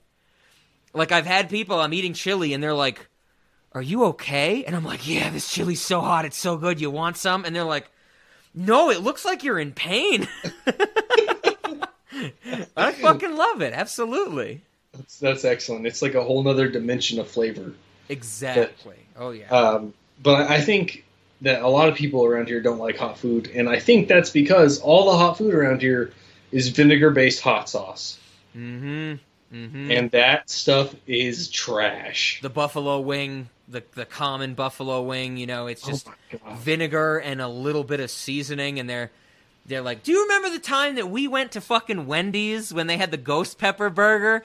And we were both like, "We want the ghost pepper burger and the ghost pepper fries." And the woman Yep. behind the counter was like, "This is really hot. Are you sure you want it?" And we go, "Shut the fuck up and serve us our food. This is Wendy's. This is fucking Wendy's. Shut up."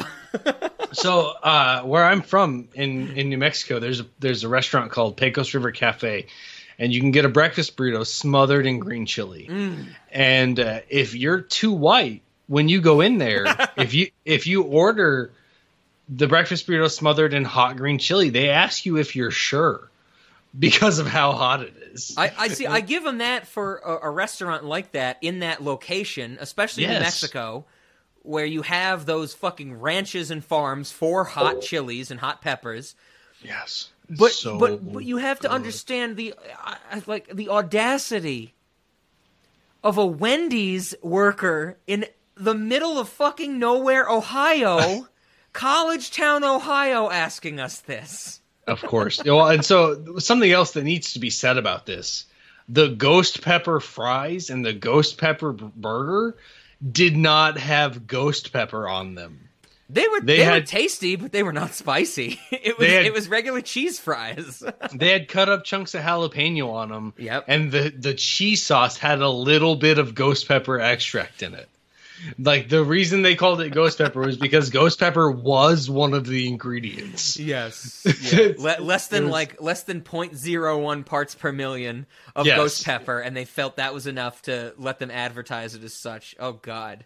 and uh and then the rest of it was jalapenos and i was Mhm. like well i mean jalapenos are fine but you said ghost you said ghost pepper i thought i was gonna die like i wanted i wanted to die I wanted to die. Yeah, I like I, I said to Ben, I was like, I want to eat spicy food so spicy it hurts me.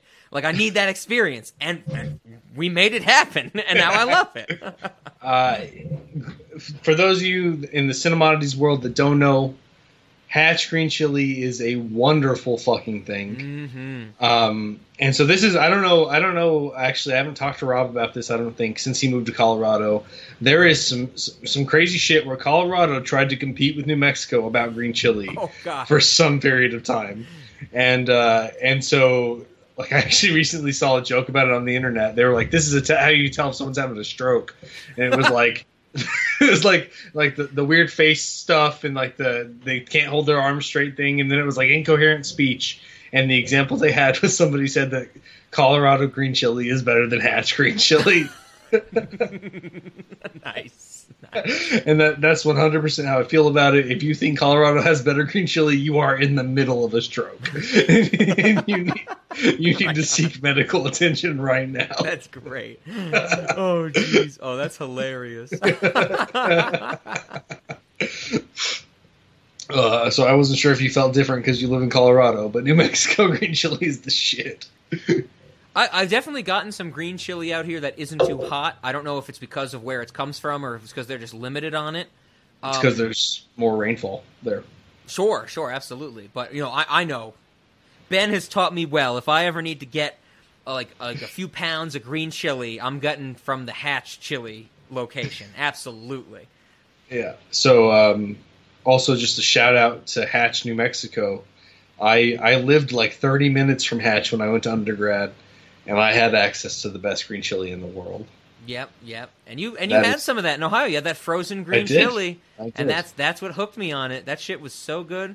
I remember fucking busting that frozen shit up with a like a knife and stuff just to get get some peppers ready to go for us because we didn't Yeah. want to thaw the whole thing. Oh, Yeah, dude, that's just delicious. Oh man, I I'm so glad. Like every pretty much everyone I've introduced uh, to green chili likes it, and the reason is simple. It has flavor. Mm-hmm. It's not just hot. Yep. It's also goddamn delicious. Yeah, I, I think I've said I've said to that that to you before, and maybe on this podcast. I love heat with flavor. That's why I like hot peppers. I cannot stand wasabi because wasabi is just heat. There's no flavor. It's just painful. Where when you add peppers to shit, whether it be green chili, jalapenos, anything, you're actually adding a depth to that dimension. Abs- Yes. Oh god, love it, love it. Serranos, a habanero. Habaneros are. You got to be careful. Those Oh, things are fucking love hot. me some habaneros. Yep. Those tiny little guys are man. I don't know if I told you. Like once back in high school, my math teacher brought some of those in and like cut it up and let us eat them. See, there's there's things worse than worse than taking a math test. You could eat a habanero. Was that the lesson of the day? Must have been. Uh, man. That's right. So so we're gonna add habaneros to the menu. Just raw habaneros. yeah, I think we I think we need more spicy foods for sure. And this is exactly why I wanted to talk about uh, the the restaurant with Ben because even though Ben is not an owner or an operator of the Cinemodities restaurant, he's got those great opinions. He's got we've cooked the food, we've had the ingredients, so I'll have to run it by Zach. Uh, I usually run things by new ideas I have. I run by Zach when he's asleep because that still counts. uh, you know, the um, the Better Business Bureau is never going to check for that, so it's okay. Right. And uh, but yeah, but thank you, thank you for that, Ben. We had to talk about food with our history in the restaurant, and like I said, when you're ever at the restaurant before or after it's mobile, uh, you get that VIP room, and we'll give you. I'm being generous here, a two percent discount. Okay. right. That's more than I expected from you. So so uh, it's it's actually the employees of the restaurant get charged more. That's something we've discussed. We treat our employees very poorly. Oh man, that reminds me. I saw a commercial for some auto dealership, and they were like, "Get the family discount. Everybody gets the employee discount." And I was like, "Damn, it sucks to be an employee there." yeah, oh god, that's right. like I should just quit and get the same discount that week, you know? oh, Oh, fantastic. Right. Well, with that being said, we've talked about movies, we've talked about music, we've talked about all this nonsense. We're reaching the end. I have to give you the time, Ben. Is there anything you want to pitch to anybody? Do you have any other outlets that you people can find you, people can follow you on social media, people can download your stuff, anything you want to throw out to our audience? I I do. So I um I didn't. I've mentioned it a little bit. I do some programming. I'm a mobile app developer, uh, and I I work at a place that I'm not going to talk about. Do you need Uh, your dice rolled? Is that what you're about to say? yeah, yeah, yeah. If you so so that is my my first project. I I did write a dice roller, um, but I have started an LLC, and so if you need a mobile app written for your startup company, I like to provide uh, this service primarily to, to people who are starting their businesses and can't afford standard professional development. I do professional development at a much cheaper rate. Uh, the app company or or my LLC is Zeanderthal Apps LLC. Um, we don't have a website yet, but we do have an email address. Okay. You can you can hit us up at zeanderthalapps at gmail.com. So I'm I'm glad you you bring that up because you should pitch your stuff. I hope anybody who listens to this and likes it uh, finds you if they need those services. Um, but I'm very happy that you use the word Zeanderthal. That is probably equally as difficult to understand as cinemodities. we got weird words. So what I'm going to do for you, Ben, is whenever this episode gets posted, I'm going to reach out to you, and if you have a website by then, if you have the email link, we will put it in the show notes. That's so on. Spotify, people can scroll down and find you that way because um, it's become a running thing on this podcast. I make fun of people that email and reach out to us, and they spell cinemodities wrong. and I'm assuming it would happen just as much with Zeanderthal. So I will, I will definitely get that in there where they can find that and follow it immediately. Perfect. Excellent. Thank you. Thank you, Rob. It's been a pleasure being here. I'm glad I could consult with you about restaurants today. I know that's most of what we did here. Um, Ninety-five percent, definitely, and five percent Interstellar. There's nothing else that we discussed. I, I'm happy to, to help Cinemodities break into the music world. Yes. And I, I would be happy to discuss mu- music, media, TV, movies, whatever in the future. So, uh, Yeah, I, I definitely think you know I want to have you back. And next time Zach's busy with the restaurant, you know we have a Ben knows peek behind the curtain. We got a list of other songs we could talk about for sure. Yes, and yes. Um, we're never going to run out of them. Absolutely. and uh, for those, uh, just a pitch to SongScreed again. Yes. If you are listening to this episode and you like what you hear, I not only am surprised, but I have something else to tell you to listen to, and that is SongScreed. Check it out.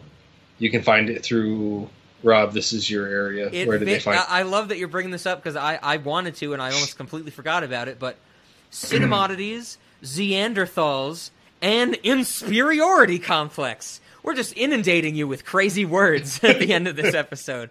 But yes, uh, if you follow, this is always our YouTube channel is always in the show notes because I'm always a part of this. But if you if you head out over to the N Inferiority Complex Facebook page, other than the uh, the performances we've done, our music videos, you can find four more music discussions between Rob and Ben. They're much shorter than this, so it might be a little dip in the pool if you like what you heard here. But like I said, uh, I I want to have you back. We got more to talk about. It was good fun.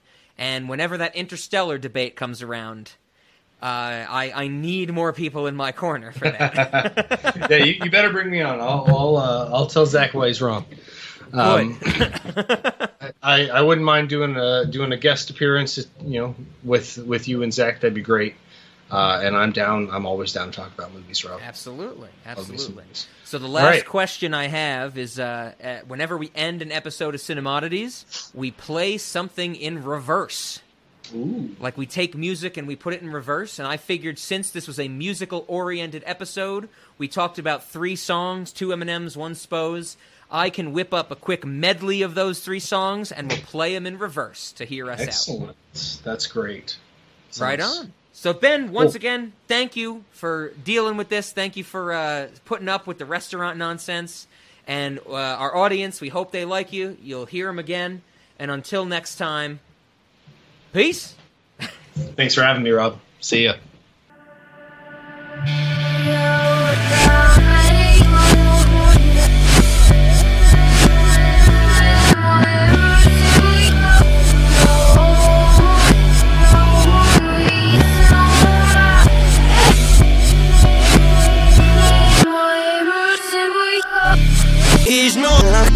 просить Я светлых не знать книжком все на меня Мама, еда, пощу, меня проказываю мило Мило, мило, мило, ему палишь, все, что я продать на тебя И more love, and the whoops, and the ground is about holding on that's name.